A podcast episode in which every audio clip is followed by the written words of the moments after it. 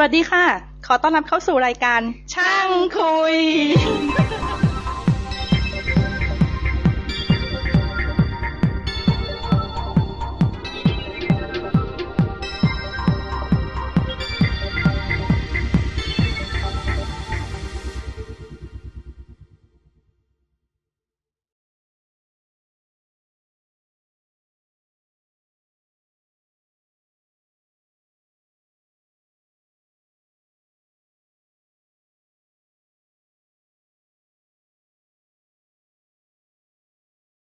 สวัสดีครับ ขอต้อนรับเข้าสู่ช่างคุยตอนที่ 42 นะครับ วันนี้มีแขกรับเชิญ และเพื่อนๆที่เคยอยู่ประจำหายหมดเลย ก็เดี๋ยวให้เเดี๋ยวเออให้แขกรับเชิญส่งเสียงแล้วกัน อะ ผมกั้งนะครับ จากเว็บ SiamPod .com นะครับเอ่อผมฟอร์ดครับฟอร์ดอนิทัศน์ครับจาก SiamPod com ครับอออฟอร์ดนี่ก็ใช้คำว่า SiamPod .com เอ่นะอเหมือนกันครับ จริงๆ มีเว็บส่วนตัวครับไทยเซเวอร์พอร์ตคอมก็เป็นบล็อกของตัวเองพูดช้าๆครับไทย cyberpoint com คนฟังจะได้เข้าไปได้ครับ cyberpoint com ฟังไม่รู้เรื่องครับไม่ทันก็เดี๋ยวตอนนี้เราอัดโดยที่อยู่ที่บ้านผม แล้วก็มีลูกสองคนดูการ์ตูนอยู่อาจจะมีเสียงการ์ตูนเป็นแบ็กกราวด์ ก็ก็ทนฟังหน่อยแล้วกัน เพราะว่าถ้าเบาไปกว่านี้ลูกก็จะปฏิวัติยึดเปิดเสียงดังก็เดี๋ยวจะไม่มีความสุข ก็วันนี้เชิญมาจริงอยากจะคุยเรื่องของ hosting หลักๆคือจริงๆคำถามก็คือ เพราะว่ามันมันก็มันเกิดจากความสงสัยตั้งแต่ตั้งแต่ต้นแล้วแหละว่า hosting ที่เมืองไทยกับ hosting ที่ต่างประเทศเนี่ยราคามันต่างกันเยอะ แล้วก็นอกจากราคาต่าง รู้สึกมันจะต่างแค่ตรงนั้นส่วนประสิทธิภาพ หรือว่าการใช้งานเนี่ยดูไม่ออก แล้วตอนที่จะเลือกก็เลือกต่างประเทศเพราะมันถูกนั่นเอง แล้วก็เราใช้มาเกือบ อันนี้คือหมายถึงช่างคุยเนี่ยก็ใช้มาเกือบปีก็ ก็รู้สึกว่ามันก็ไม่ได้แย่ แต่ไม่รู้ว่าแย่มันเป็นยังไง ทีนี้กั้งก็เคยใช้ของไทยแล้ว ปัจจุบันก็ใช้ของต่างประเทศก็จะได้ถามประสบการณ์ แต่ว่าก่อนไปถึงตรงนั้นเดี๋ยวถามเรื่อง SiamPod ก่อนดีกว่าครับ SiamPod มีอายุ ก็ตอนนี้ก็หนึ่งปีเกือบอีกประมาณ3เดือนนะครับ อ๋อเกิดปีสอง06ศูนตย์อนหกช่วงปลายมีนาต้นเมษาฮะ ตอนนั้นมีกี่คน เนี่ยครับสองคนเหมือนเดิมเนี่ยครับเหรอแล้วชื่อถามชื่อชื่อชื่อเนี่ยมันพอดีผมคิดชื่อเนี่ยตั้งแต่ช่วงประมาณตุลาอุ้ยนานตลาตุลาศูนย์ห้าก็คือโทรถามคนนั้นคนนู้นคนนี้ก็มีเอ้ยพี่เนี่ยก็มีขอขออ้างอิงถึงชื่อก็คือพี่โต้งของในเว็บ TPUG ไทย Thai Palm User Groupอืมก็ พี่ให้มาชื่อหนึ่งผมจำไม่ได้ชื่อแล้วแล้วแบบปิ้งก็เลยแบบอัดแอปพลายกลายเป็นสยามพอด .com แต่ตอนนั้นก็เลือกระหว่าง iPod สยามกับสยาม iPod อ๋อก่อนที่จะตัดตัว i ออก แล้วมีไหมปัจจุบันก็เว็บนี้มีไหมสไม่ยามมีครับ ก็ยังไม่มีใครไปทำไม่มีครับ แต่คือพอมันเป็นมีไอเข้ามาแล้วดูมันแบบแปลกๆก็เลยตัดไอออก ก็เลยกลายเป็นสยามพอร์ตแล้วก็จดทิ้งไว้อยู่หลายเดือนจนถึงช่วงมีนาฮะที่แบบถึง ช่วงกุมภาก็เริ่มคุยกับฟอร์ดแล้วครับว่าแบบเฮ้ยอยากทำเว็บเกี่ยวกับ iPod เหมือนเดิมนะอืมอะไรอย่างงี้แล้วก็พอทำแต่แต่ไม่ได้กลัว Apple มากต่อว่าใช่ไหมใช้คำว่าไม่ iPod เราไม่มี i ครับไม่ตอนแรกอะตอนแรกคือมันไม่ได้เห็นผลว่ากลัวตรงนั้นแต่คือตอนนั้นเราก็สงสัยเพราะว่าเว็บใหญ่ๆอย่างเมืองนอกเนี่ยเขาก็เปลี่ยน ก็มีใครใช้ตรงๆเหมือนกันเอ่ออย่างอย่างเว็บที่ community ในเมืองนอกอย่าง iไอพอดลาวก็เปลี่ยนก็ตัดพอดออกก็กลายเป็นไอลาวอย่างเดียวอ๋อเมื่อก่อนเป็นชื่อนั้นเหรอชื่อไอไอพอดลาวก็เลยมีข้อสงสัยเหมือนกัน ก็เลยงงว่าเฮ้ยเขาตัดออกไปทำไม แล้วก็แต่คือหลายๆเว็บเว็บอื่นเนี่ยก็ก็ยังคงเหมือนเดิมก็ยังเป็นคำว่า iPod อยู่อ๋อแต่เนี้ยเว็บใหญ่ที่เราเข้าเนี่ยเราก็เลยเฮ้ยมันเกิดอะไรขึ้นเราก็เลยแบบเกรงๆนิดนึงในช่วงนั้นแต่คือถามว่ามีอะไรไหมก็ไม่มีอะไร ก็เริ่มที่จากจดโดเมนก่อน จดโดเมนนี่ก็ ไม่ได้รู้เรื่องอะไรเลย ก็นึกว่าจดที่ไหนก็ได้อืมก็เลยโอเคเปิดเอ่อ search หาในอินเทอร์เน็ตโอเค ชื่อนี้บริษัทนี้ท่าทางน่าไว้ใจดี ก็เลยจด พอจดเสร็จก็นึกว่าไม่มีปัญหาอะไรก็ใช้งานมาเรื่อย จนถึงช่วงทำเว็บ แล้วก็ตอนนั้นก็ใช้บริการ host อีกที่หนึ่งจดจดชื่อโดเมนกับอีกอีกเจ้าหนึ่งในเมืองไทย แล้วใช้ host เนี่ยอีกเจ้าหนึ่งในเมืองไทยปุ๊บก็มีปัญหา ตอนทำช่วงปีแรกเนี่ย ก่อนที่จะตัวโดเมนจะ expire เนี่ยไม่มีปัญหาอะไร แต่พอใกล้ๆ expire เนี่ย ตัวโดเมนเริ่มมีปัญหา อืม แล้วกั้งนี่คือเขียน HTML เป็นเป็นโปรแกรมเมอร์มาเลยใช่ไหมไม่เป็นเลยครับ สักอย่างเลยครับ ต้องอันนี้ต้องบอกว่าถ้าไม่ได้รู้จักฟอร์ดตั้งแต่ เริ่มใช้งาน iPod ไม่ได้แบบได้คุย MSN กันไม่ได้โทรคุยกันก็คงไม่มีเว็บตอนไม่นี้เกิดเงี้ยต้องพูดอย่างนั้น ก็ตอนนั้นที่ฟอร์ด ต้องต้องเกริ่นนิดนึงคือตอนนั้นที่ที่เริ่มเนี่ยก็คือ เราก็บอกเงื่อนไขแล้วกับฟอร์ดไปว่าเฮ้ยผมทำพวกนี้ไม่เป็นนะอืมมีอะไร support ได้ไหมฟอร์ดบอกมีพี่มีเออเขาเรียก CMS CMS ก็ย่อมาจาก Content Management System ก็คือเป็นตัวจัดการข้อมูลมันบอกว่าไม่ต้องยุ่งเกี่ยวกับ Dream นะโอ้โหถูกใจผมมากอืมแล้วก็ไม่สนใจอะไรก็อะได้เลยตัวไหนก็ได้ ขอให้มันง่ายสำหรับเราฟอร์ดก็เลยตอนนั้นเลือก ตัว Mambo Joomla อืมซึ่งก็เป็น CMS ระบบหนึ่งขึ้นมาอืมก็ใช้งานอยู่ในช่วงตั้งแต่ปี 06 มาตั้งแต่เปิดเว็บเลยอืมก็ใช้มาเรื่อยเรื่อยเรื่อยเรื่อยก็ไม่มีเป็นปัญหาอะไรก็คือเว็บตอนนั้นมันยังเล็ก ๆ อยู่ก็โหวันแรกจำได้ว่ามีอยู่ครั้งหนึ่งที่คนเข้าถึง 500 คนเนี่ย โทรไปหาฟอร์ดแบบ เฮ้ย คนเข้าถึงแล้ว 500 คน วันที่เข้า 50 ประมาณ 4-5 วันแรกเนี่ยก็โทรบอก 50 คนแล้วนะอืมไหนก็โทรโทรแบบคุยกันตลอด ก็จน ใช้มาจนถึงช่วงปลายปีที่จะต้องมีการต่ออายุโดเมนหรืออะไรแล้วพอดีผมต้องย้าย แต่ตอนนี้เม็ดแต่ทั้งนี้ทั้งนั้นคือ made in Thailand หมดเลย ใช่ฮะอืมก็คือพอจะต้องย้ายโดเมนให้เป็นชื่อผมทั้งหมดเนี่ยเพราะว่าพอจดกับ host เนี่ยแล้ว host เขาไม่ได้ใช้ชื่อผมก็ใช้ชื่อบริษัทเขาเป็นใช่คนจดแล้วทีเนี้ยพอจะย้ายเนี่ยเขาเหมือนจะยึกยักยึกยักไม่ย้ายให้ผมตามเรื่องอยู่ประมาณสามอาทิตย์นะฮะอืมแล้วทีเนี้ยช่วงจังหวะสามอาทิตย์เนี่ยมันเหมือนกับว่าทาง เขาเรียกไอแคนใช่ไหมฮะ ที่เป็นอ่าดูแลเกี่ยวกับส่วนกโดลางเมนอืมรู้สึกเขามีนโยบายใหม่ในการที่จะเอ่อ transfer ตัวโดเมนไปอีกบริษัทหนึ่งเขาจะต้องมี security คนจากบริษัทเก่าให้บริษัทใหม่ด้วยอืมเพราะฉะนั้นถ้าคนที่ไม่ตามข่าวเนี่ยก็จะไม่รู้อืมก็ช่วงช่วงช่วงปลายปีเนี่ยจะมีคนที่โดเมนหลุดค่อนข้างเยอะอืมเพราะว่าหนึ่งถ้าบริษัทไม่ได้ดูแลเนี่ย เราจะไม่รู้ตรงนี้อืมก็ผมก็โดนลักษณะนี้เหมือนกันนะผมก็สุดท้ายเนี่ยก็คือได้ แล้วก็พอดีที่บริษัท ที่ผมใช้ hosting อยู่เนี่ยเขาก็ถามว่า service ดีไหมก็ค่อนข้างดีมากก็รับโทรศัพท์ 24 ชั่วโมงรายใหม่ที่เราสวิตชไปนี่ใช่ไหมเอ่อเฉพาะแต่คือ host เนี่ยผมใช้กับเขาอยู่แล้วอ๋อผมใช้เอ่อแบ่งเป็น A กับ B แล้วขกัอนโทษโทษที่ที่มีปัญหาคือคนที่ register domain ให้ใช่อันนั้นที่ดูในตอนแรกบริการดูไม่น่าประทับใจใช่ในตอนที่เราจะจากไป ก็คือซิ่งโอเค ก็คือเป็นข้อเตือนสติไว้เลยสำหรับมือใครใหม่จะจดโดเมนหรืออะไรเนี่ย ให้ดูพอสมมติว่าคุณจดแล้วเนี่ยคุณต้องหนึ่ง ชื่อรายละเอียดทุกอย่างต้องเป็นของคุณเองอีเมล แม้กระทั่งอีเมลเบอร์โทรศัพท์อะไรเนี่ย ให้เป็นของคุณเองให้หมด ก็ขอเสริมตรงโดเมนนิดนึงครับ ฮะ ก็จริงๆแล้วคนคนที่จะจดโดเมนเนี่ยมันจะมีอยู่สองลักษณะด้วยกัน ก็คือคนลักษณะแรกคือคนที่มีความรู้เรื่องการจดโดเมนอยู่แล้ว ก็มักจะไปจดเองกับตัวด้วยตัวเอง พวกเอ่อขอขอเอ่ยชื่อเว็บอย่างสยามโดเมน .com ที่รับจดโดเมนโดยตรง หรืออย่าง chsnic.co.th เอ้ย .or.th ที่เป็น th nic เนี่ยเหรอ th นี่ gs นี่ครับ .net .th ฮะผมก็จำไม่ได้เพราะไม่ค่อยได้เข้าเท่าไหร่ไม่เป็นไรว่าอันนั้นเป็นเอ่อ ts เนี่ยเป็นเป็นเป็นส่วนของ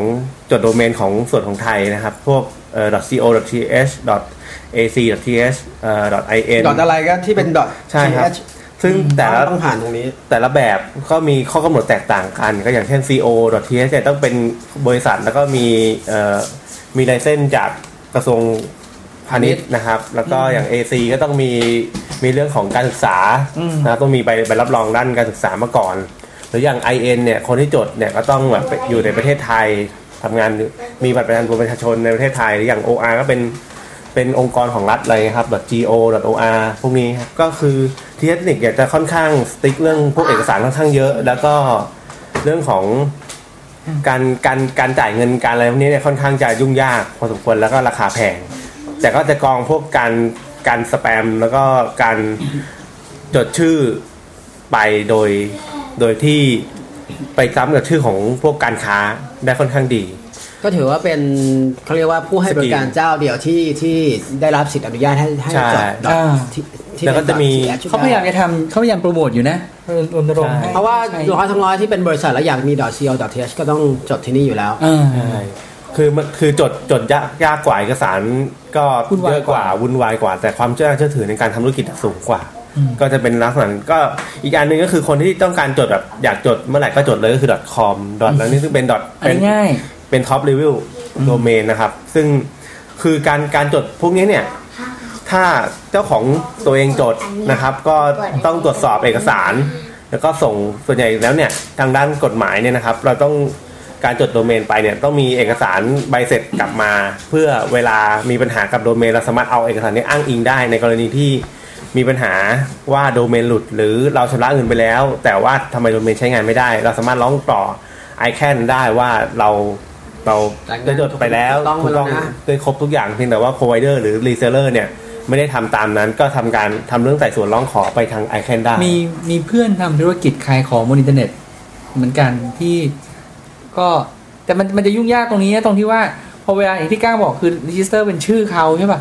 register มันต้องเป็นชื่อเขาหรือชื่อบริษัทเลยให้เป็นของตัวเอง เวลาย้าย hosting company เนี่ยมันจะมีปัญหาอะไรหรือย้ายเออบริษัทในการจัดการ แต่ว่าสิ่งที่มันเจอคือ พอเวลามันเจอปัญหาเนี่ยเอ้ยมันเนี่ยมันอาจจะคนละเรื่องกัน แต่ว่าเสริมให้คนละมันเจอปัญหาว่ามันเอารูปผิดกฎหมายไปใช้มั้งสักอย่างแล้วปรากฏว่าที่อเมริกามันบล็อก มันบล็อกที่ hosting เลยนะ hosting มันอยู่อเมริกาไงคือมันคุยกันเองแล้วมันสั่งบล็อกมันก็โดนบล็อกไปเลย แล้วพอพี่อยู่เมืองไทยโทรไปคุยเนี่ยเพราะเพื่อนตอนนั้นอยู่ที่ยุโรปแล้วเราอยู่เมืองไทยเราโทรไปคุยแทนมันไม่รับคุยเลยนะ เพราะบอกคุณไม่ใช่คนที่จดชื่อกับมันต้องให้ไอ้เพื่อนพี่คนนั้นน่ะโทรไปแล้ว verify บางอย่างยุ่งเหมือนกันนะ เรียกว่าเรื่อง security เนี่ยก็ของผมก็ที่ใช้โฮสต์อยู่ในเมืองไทยเนี่ยก็ถือว่า security พอสมควร เพราะว่าอย่างผมโทรไปเนี่ย ขนาดตัวผมเองผมผมเป็นเจ้าของโดเมน แล้วก็จ่ายเงินใช้บริการเนี่ย ถ้าผมแจ้งอีเมลไม่ถูกเขาก็ไม่ทำดำเนินการให้เหมือนกัน อืม ก็ถือว่าเป็น security ที่เขาต้องรักษาไว้ ก็ดีเหมือนกันนะ ผมตอนนั้นเนี่ย ผมก็ด้วยความวุ่นวายก็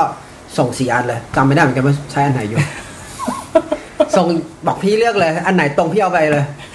มันต้องมีสักอันแหละเพราะผมใช้อยู่เลยประมาณ4ี่ห้าอัน ผมก็ส่งไปหมดอืมอย่างเงี้ยแต่คือตอนนั้นเนี่ยที่ใช้ในเมืองไทยเนี่ย พอพอตัวเว็บมันเริ่มขยายมากขึ้น ก็เริ่มมีเป็นก็ ช่วงปีแรกก็ไม่มีปัญหาอะไรนะฟอนเนาะไม่มีครับไม่มีก็จนก็จนมาเข้าช่วงที่เอ่อมีนาช่วงมีนานี่จะเริ่มเห็นผล ก็ไม่ก็ไม่รู้ว่าเกิดจากอะไรก็ไม่รู้ว่าเกิดจากอะไรว่า เอ่อทำไมอยู่ดีใช้งานเว็บลงทีเว็บล่มมั่งเซิร์ฟเวอร์ล่มใช่ หรือ มีนาคมไหน มีนาคมที่เพิ่งผ่านที่ผ่านมา คือครบครบปีนี่แหก็ละ ประมาณช่วงตั้งแต่เริ่มตั้งแต่กุมภามีนา จะเริ่มเห็นละเริ่มรุ่มรุ่มรุ่มรุ่มดอนดอนๆครับ เริ่มแบบเอ้ยทำไมเดี๋ยววันนี้เข้าได้มั่งวันนี้เข้าไม่ได้ เริ่มมีสมาชิกบ่นแล้วก็เริ่มมีปากมีเสียงกับโฮสต์แต่ไม่มีอย่างมีเสียงที่ที่ไม่ใช่แบบทะเลาะกันแต่หมายถึงว่าโทรบ่อยโทรโทรหาบ่อยขึ้นเยอะโทรบ่อยมากขึ้น โทรจนแบบแทบสนิทกันโทรแบบตีสองตีสามนี่โทรละ เฮ้ยขนาดนั้นเลยเหรอ พี่หมายถึงว่าตีสองตีตีหนึ่สามงตีสองก้าก็ยังเช็คเว็บอยู่เลยเหรอ ตีหนึ่งตีสองบางทีเว็บเป็นไรเนี่ยต้องโทรโอ้โหโทรโทรโทรแล้วมีอยู่ช่วงหนึ่งที่ ที่แบบนอนไม่หลับเลยสามสี่วันก็คือช่วงที่เซิร์ฟเวอร์เขามีปัญหาก็คือเป็นในเชิงแบบฮาร์ดแวร์เสีย ก็ศุกร์เสาร์อาทิตย์ โอ้โหช่วงนั้นนี่วุ่นวายมาก ก็ไม่ใช่เราคนเดียวสิ ก็เป็น Hosting ทั้งหมดที่อยู่ในนั้นน่ะน่าจะอีกประมาณร้อยหนึ่งอะครับ อีกร้อยโดเมน โอ้โหใช่ คือปกติแล้วนะครับ เวลาเวลาทำ hosting เนี่ย คือ คือเครื่องก็คือ hosting เนี่ยเราต้องมองว่ามันคือเครื่องคอมพิวเตอร์หนึ่งเครื่องธรรมดาอืมคือถ้าใครบางคนที่ไม่รู้ว่าเออตัวเองเช่าเนี่ย host เป็นอะไรยังไง ก็คือคอมพิวเตอร์ตั้งโต๊ะธรรมดานี่แหละครับ ที่เราเห็นตามไปซื้อตามพันทิปได้เครื่องละสองหมื่นหมื่นสองหมื่นก็เอาไปตั้งได้แล้วเฮ้ยแต่มันเหรอแต่มันไม่ host มันไม่ใช่ระดับเซิร์ฟเวอร์นะนั่นมันระดับแบบครับค่อนไปข้างไปลองดูตาม Data Center ต่างๆ ทั้ง Internet Thailand นะครับ Cat Telecom หรือแม้แต่ c s l o c k เนี่ยจะมีเครื่องอย่างเงี้ยประมาณครึ่งครึ่งๆของเซิร์ฟเวอร์ทั้งหมด หรอแต่หมายถึงว่าต้องเสริมนิดนึงว่าคนที่เอาเครื่องที่เป็น tower ธรรมดาปกติไปตั้งเนี่ยเขาก็ต้องเลือกสเปคให้มันใช่ ไม่ใช่ระดับแบบแค่หมื่นสองหมื่นอย่างอย่างน้องที่รู้จักกันที่เขาทำเนี่ย ก็เครื่องนั้นก็ลงทุนไปประมาณห้าหมื่นกว่าบาทหรือว่าในสเปคที่แบบปกติจริงๆก็ใช้ได้แต่เขาก็ต้องเลือกสเปคทุกอย่างของทุกอย่างก็ต้อง เป็นยี่ห้อที่น่าเชื่อถือ แล้วก็เป็นราคาอยู่เหมือนกันนะก็เป็นราคาอยู่เหมือนกันราซึ่คางถ้าเอาทีเขาจะเก็บซึ่งถ้าเรามองเออเรามองตรงตรงส่วนนั้นนะครับ ต่อมาปัญหาต่อมาคือ การที่เราเอาเว็บแต่ละเว็บเนี่ยใส่เข้าไปในในใน hosting เนี่ยสิ่งที่ส่วนใหญ่คนที่ทำ hosting คำนึงถึงคือ limit ของการเอาเว็บใส่เข้าไป ซึ่ง limit ส่วนใหญ่ที่ผมเจอคือไม่เกิน 60 เว็บต่อเซิร์ฟเวอร์ เพราะว่า อย่างแรกก็คือการการแบ่งเอ่อพื้นที่การใช้งานของตัวเซิร์ฟเวอร์เนี่ยมันจะมีปัญหามากในในเรื่องของการเอ่อจัดสรรพื้นที่นะครับว่าสมมุติว่าแคปแผนแผนในการใช้เอ่อบันทึกข้อมูลเนี่ยหนึ่งเว็บอาจจะใช้อยู่ที่ประมาณ 150 meg ถึง 500 meg ต่อเว็บ แต่ถ้ามีการใช้แผนที่สูงกว่านั้น แล้วอาจจะต้องมีปัญหาคือมันจะเกิดการการแชร์ข้อมูลกันมากขึ้นอืมนะฮะ ยิ่งฮัดแล้วยิ่งฮาร์ดดิสก์สมัยนี้ก็สามร้อยจิกสี่ร้อยจิกเนี่ยมันจะมีปัญหาเรื่องต่อมาคือ backup ถ้าเซิร์ฟเวอร์ล่มปั๊บไม่ไม่มีระบบการจัดการ backup ที่ดีนะครับ ถ้ายิ่งมีแผนแล้วก็มี hosting มาก ๆ อยู่ในนั้นเนี่ย มันจะเกิดการอ่านข้อมูลแล้วก็เกิดเกิดการคอนฟ lict เวลาแบ็กอัพข้อมูลได้อืมครับส่วนใหญ่ก็คือจะมักมักจะไม่เกิน 60 เว็บที่ผมได้คุยคุยๆมา ต่อเซิร์ฟเวอร์ต่อเซิร์ฟเวอร์ไม่เกินนั้น แต่ผมว่าเท่าที่ทราบ ก็น่าจะเกินกันเป็นส่วนใหญ่อ๋อนี่เราไม่รู้ แต่อันนี้คือตั้งไดยินแบบ คุยกันเล่นๆแล้วหลังมาอย่างนี้ใช่ไหมก็พอต่อมาเนี่ยก็เนี่ยผมเล่าเกริ่นต่อนิดนึงอ่าก็คือเรื่องโอเค พอช่วงกุมภามีนามันเริ่มมีปัญหาเนี่ยแล้วบังเอิญจังหวะที่ในเว็บมีแคมเปญเกี่ยวกับ Nike Plus พอดีอ๋อก็ใช่เปลี่ยนธีมเป็นสีแดงเพลิงออพอเปลี่ยนปุ๊บ อันนั้นน่ะเห็นผลทันทีว่าว่า โอเคปัญหามันเกิดมาจากทางทางตัว template ด้วยใช่ไหมก่อนใช่ ส่วนหนึ่งก็คือของเราเนี่ยหนักมากมันก็เคย load มากแล้วก็เขาเรียกว่าในภาษาเทคนิคเรียกว่า query ข้อมูลสูงมากใช่อ่าคือข้อมูลสูงพอ query ข้อมูลสูงเนี่ยปุ๊บเซิร์ฟเวอร์ที่ผมใช้อยู่เนี่ยเขาก็รับไม่ไหวอืมบางวันก็ต้องบล็อกเว็บผมเว็บเดียวอืมเพื่อให้เว็บอื่นอยู่รอดวิ่งขนาดนั้นเลยเหรอก็มีมีบางวันอืมก็แก้ปัญหาช่วงนั้นจะแก้ปัญหาโอ้โหแทบแทบทุกสองวันนะครับโทรหาฟอร์ดคุยกันเฮ้ยอันนี้เอาออกดีไหมอันนี้เป็นยังไงออไอ้ปติไมเต็มที่ถ้าตอนนั้นเราทำทุกอย่างตอนนั้นเราจ่ายตังค์อยู่เท่าไหร่อะลืมถามไปว่าโดยประมาณ ผมเสียแพ็กเกจเอ่อพื้นที่ได้ทั้งหมด2กิกตัวดัตเตอร์เบสได้อยู่1ดัตเตอร์เบสหนึ่ใช่งไหมครับ database หนึ่งดัตเตอร์เบสอืม แบนด์วิดอยู่ประมาณ 100กิกอืม กิกะบิตต่อเดือน เสียกิกะไบต์ครับ กิกะไบต์อืมกิกะไบต์ต่อเดือน ก็เสียอยู่ประมาณ3,000บาทต่อต่อปี ต่อปีอืมก็โอเคไล่ๆกับที่ที่ใช้ใน GoDaddy ที่อ่าตอนหลัง อันนั้นอันนั้นเรามาคุยกันตอนหลังนะอ่าแต่ว่าทีนี้พอคือเสียประมาณเนี้ยพอเปลี่ยนธีมเป็นอะไรเนี่ยมันก็เริ่มมีปัญหาแล้วก็เห็นชัดขึ้นอืมก็คือใจผมเนี่ยก็คุยกับฟอร์ดว่าเออหมดช่วงแคมเปญ Nike Plus ไปเนี่ยก็จะเปลี่ยนโฮสต์แล้วนะอืมแต่คือบังเอิญว่ามันมาถึงเร็วกว่าที่เราคาดคิด ก็คือเปลี่ยนระหว่างทางเลย แต่จริง ๆ แล้วเนี่ยเป็นบริษัทเหรอไม่เปลี่ยนเปลี่ยน host ระหว่างทางที่แบบตอนแรกตั้งใจว่าจะเปลี่ยนช่วงช่วงเนี้ยฮะอ่ามิมิถุนาที่ผ่านมา ก็ต้องมาเปลี่ยนตอนโน้นเลย ก็เปลี่ยนต้องเปลี่ยนตั้งแต่แบบก็ปุ๊บก็โอเค ก็โทรคุยกันอยู่ประมาณสักสิบนาทีมั้งฟอร์ดเปลี่ยนได้ไหมได้โอเค เปลี่ยน ก็ทีนี้ก็เลือกกันว่าจะใช้อะไร แต่แต่มันแต่จริงๆเนี่ยมันก็มี option คืออยู่ที่เก่าแล้วจ่ายเงินเพิ่มไงไม่ได้เขาเพื่อให้ไม่ได้อยู่เปลี่ยนเครื่องเปลี่ยนอะไรเขาก็ไม่ไม่อยู่ แล้วทีเนี้ยถ้าถามว่าทำไมผมไม่อยู่ในไทยต่อ เออ มีประเด็นตรงนี้ขึ้นมา ซึ่งตอนนั้นผมก็ดูราคา ถ้า ถ้า เอ่อ เรียกว่าเอาดีดีกว่านี้ อีกอืมสักนิดนึงเนี่ย ก็จะต้องจ่ายอยู่เดือน จ่ายเป็นเดือนแล้วนะครับ ไม่ใช่จ่ายเป็นปี อยู่เดือนประมาณ 3,000 บาท เดือนละเหรอ2,000 บาทถึง 3,000 บาท นี่เป็นภาระแล้วนะ ถ้าเดือนละสองพันถ้าเดือนละภาระ2,000เนี่ย ปีหนึ่งก็สองหมื่นกว่าบาท เออสองหมื่นกว่าบาท ก็มีอีกใจหนึ่งว่าตอนนั้นเฮ้ยถ้าสองหมื่นกว่าบาทเนี่ยผมถอยเซิร์ฟเวอร์เองดีกว่าไหมเพราะว่ายังไงก็เสียค่าว่างเหมือนกันตกเดือนละประมาณ 2,000 บาทเหมือนกันอ๋อแต่ทีนี้ก็ยังไม่พร้อมก็เลยแบบมองของนอก ทีเนี้ยพอของนอกเนี่ย ประกายขึ้นมาในหัวเลยก็อันดับแรกก็คือ GoDaddy เพราะว่าที่ผมใช้อยู่ GoDaddy แล้วก็เลยจำได้ว่าโทรถามพี่พี่ GoDaddy ใช้มีปัญหาไหมอะไรที่ใช้อยู่ แล้วก็มีจริง ๆ แล้วที่ที่ host ที่ผมใช้อยู่เขาก็แนะนำอีกอันหนึ่งก็คือตัว Power Web ก็ของต่างชาติเหมือนกัน เออเอ่อ Power Web เอ่อไม่ใช่ฮะโทษทีฮะเอ่อ Monster Host อ่า Monster ใช่ Host Monster หรือ Monster Host เนี่ยฮะอ่าก็คือก็เป็นเรียกว่าเป็นแรงค์ลำดับต้นๆ ที่คนเลือกใช้อืมเราก็ตอนแรกใจผมอะจะ Monster Host แบบฟอร์ดบอกพี่เอา GoDaddy ดีกว่า ถ้ามีปัญหาอะไร จะได้เหมือนกันเออพี่หงจะได้พี่หงจะก็ได้ได้ล่มเหรู้มือนด้วยกันจะได้ล่มเหมือนกัน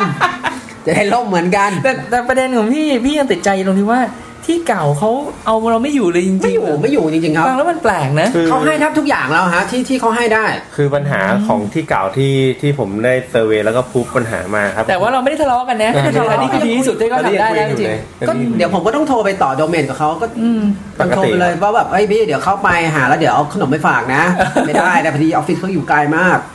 ก็ที่ที่ที่พูดปัญหามาก็มี อย่างเช่นตัวแรกคือโค้ชเขาเนี่ยใช้ PHP เวอร์ชันสามจุดสองแปด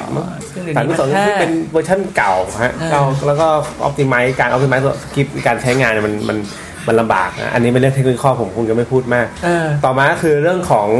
เอ่อdatabase ที่เขาใช้อยู่ก็เป็นเวอร์ชัน3 เหมือนกันพอๆกันเลย MySQL เนี่ยเหรอ ใช่เออ MySQL เวอร์ชัน3 ซึ่ง ซึ่ง MySQL เวอร์ชัน3นี่มีมีปัญหาในเรื่องของการจัดการข้อมูลอยู่พอสมควร แล้วก็ยังแทบจะไม่ค่อยมีใครใช้แล้วแหละนะครับตอนนี้ก็ hosting ส่วนใหญ่ แล้วก็เอ่ออัปเดตข่าวนิดนึงคือว่าตอนเนี้ยมีแคมเปญของ PHP ทางทางฝั่ง PHP นะครับว่ามีแคมเปญ Go PHP 5อืมซึ่งเป็นแคมเปญที่สนับสนุนให้คนที่คนไปใช้อัปเกรดไปใช้อะก็คือแคมเปญก็คือให้ CMS ขยับตัวจากการพัฒนา ตัวโปรแกรม PHP จาก 4 ไปอ่า5แล้วก็ต่อมาคือแคมเปญต่อมาคือ ให้คนที่เป็น hosting เนี่ย อัปเกรดจากเวอร์ชัน3 4 ไปอืม5ทั้งหมด 5 นี่คือ 5.2 นะครับ ไม่ใช่ 5.1ด้วยด้วย เพราะเสร็จปั๊บพอพอคุณพอพอ hosting ทำได้ ก็จะมี certify อืมให้ว่าเว็บเนี้ย hosting เนี้ยใช้ PHP เวอร์ชัน5อืมแล้วก็บอกมาคือบอก developer ให้ support เวอร์ชัน5 ได้แล้ว เพราะเหตุผลที่ว่าเวอร์ชัน6กำลังจะมาอืมและเวอร์ชัน4เอ้ยเวอร์ชัน3 และเวอร์ชัน4 ถูกตัดหางปล่อยวัดในอีกเร็ววันนี้ ด้วยเหตุผลต่อมาคือความเร็ว และเรื่อง security เพราะว่าตอนนี้เว็บส่วนใหญ่บนอินเทอร์เน็ตเนี่ย 40 ประมาณ 30-40%เนี่ยเป็น PHP แล้วก็จะมีปัญหาเรื่องตรงนี้ค่อนข้างเยอะเรื่อง security เพราะฉะนั้นเป็นประเด็นก็ฟอร์ดคือ ถึงเขาจะเพิ่มเซิร์ฟเวอร์เพิ่มอะไรให้เดี๋ยวว่าในเทคนิคสเปคแล้วเนี่ยฟอร์ดก็ยังมีความยังมันก็ยังไม่ไม่นต่ำไปนิดนึง requirement ใช่ แล้วต่อมาคือต่ำกว่านิดนึงพอมี Go PHP 5ปั๊บเนี่ยเอาละก็ My My SQL ก็ขอด้วย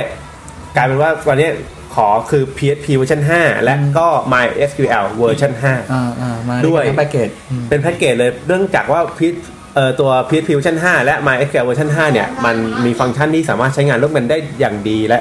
รวดเร็วอืม พี่พอตอนเราย้ายมาที่ GoDaddy นะครับ เรา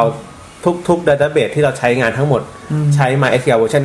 5ด้วยเหตุผลเรื่องความเร็วในการเข้าถึงข้อมูลและการส่งข้อมูลเสิร์ฟให้กับ user เนี่ยได้ความเร็วมากกว่าเวอร์ชัน4และเวอร์ชัน3ตาม benchmark อยู่ที่ประมาณเอ่อ30เปอร์เซ็นต์แต่จุดที่จุดที่เป็นจุดอ่อนของการไปต่างประเทศก้างไม่กลัวเหรอวะคือช้าเออ ผมไม่มีทางเลือกพี่ มันไม่ใช่เพราะว่าเพราะว่าตอนแรกถามว่ายังอยากอยู่ในไทยไหมก่อนที่ย้ายไปกว่านี้ก็ก็จริง ๆ ก็ก็ได้คุยบ้างกับอืมกับบางคนแล้วก็บางบางผู้บริการบางบางบางเออท่านก็คุยแต่ทีนี้คือหนึ่งเรื่องพื้นที่อืมจ่ายเงินมากกว่าสมมติผมอยากตอนนั้นได้ตอนนั้นบริการเราใช้อยู่เท่าไหร่ละหัวหน้าไม่ใช่เอ่อน่าจะอยู่ประมาณ 300 meg โอเค300 300 meg ในหนึ่งปีสำหรับเว็บเล็กๆ ก็ถือว่าเยอะ เพราะว่าหนึ่งผมมีพวกมันเป็นหนักพวกไฟล์มัลติมีเดียเยอะ พวกไฟล์วิดีโอไฟล์ audio เนี่ยจะเยอะเป็นอะไรคะแต่คือตอนนั้นพอจะย้ายเนี่ยจะย้ายไปที่อื่นในไทยเนี่ยเราก็ยังอยากได้เพราะหนึ่งเราก็ไม่ชัวร์ว่าเฮ้ยถ้าสมมติว่าพอย้ายไปเมืองนอกแล้วมีปัญหาเนี่ยเราโทรคุยไม่ได้ละเออตีสามเนี่ยเราโทรไม่ได้เอละออีเมลอย่างเดียว หรือถ้ามีอะไรเนี่ยอยีดีมันบล็อกเราเนี่ยเพราะเรา กำลังผวาอยู่ไม่ว่าไม่มากก็น้อยอุปสรรคในการติดต่อมันมากขึ้นใช่มากแล้วแล้วเราผวาอยู่ไงครับฮะว่าแบบเฮ้ยถ้ามันมีปัญหาอีกแล้วมันย้ายแล้วมันมีปัญหาอีกจะเป็นยังไงอีกเออเราจะติดต่อเขายังไงเอออยู่ดีตีสามเนี่ยเฮ้ยเราภาษาอังกฤษก็ไม่เก่งถ้าเราสื่อสารไม่รู้เรื่องเดี๋ยวมันด่ากลับมาเอช่วยออีกเออก็ตอนนั้นก็พยายามมองในไทยอยู่ก็ แต่คือพอมองในไทยผมก็คอมเพลก็คุยกับที่เก่าอีกเหมือนกัน คุยกับทางโค้ชผู้ให้บริการที่เก่าเออก็บอกย้ายไปเมืองนอกก็โอเค เพราะว่าในไทยเนี่ยถ้าจะเอาเท่าเมืองนอกเนี่ย อืมไม่มีที่ไหนนอกจาก dedicate ก็คือ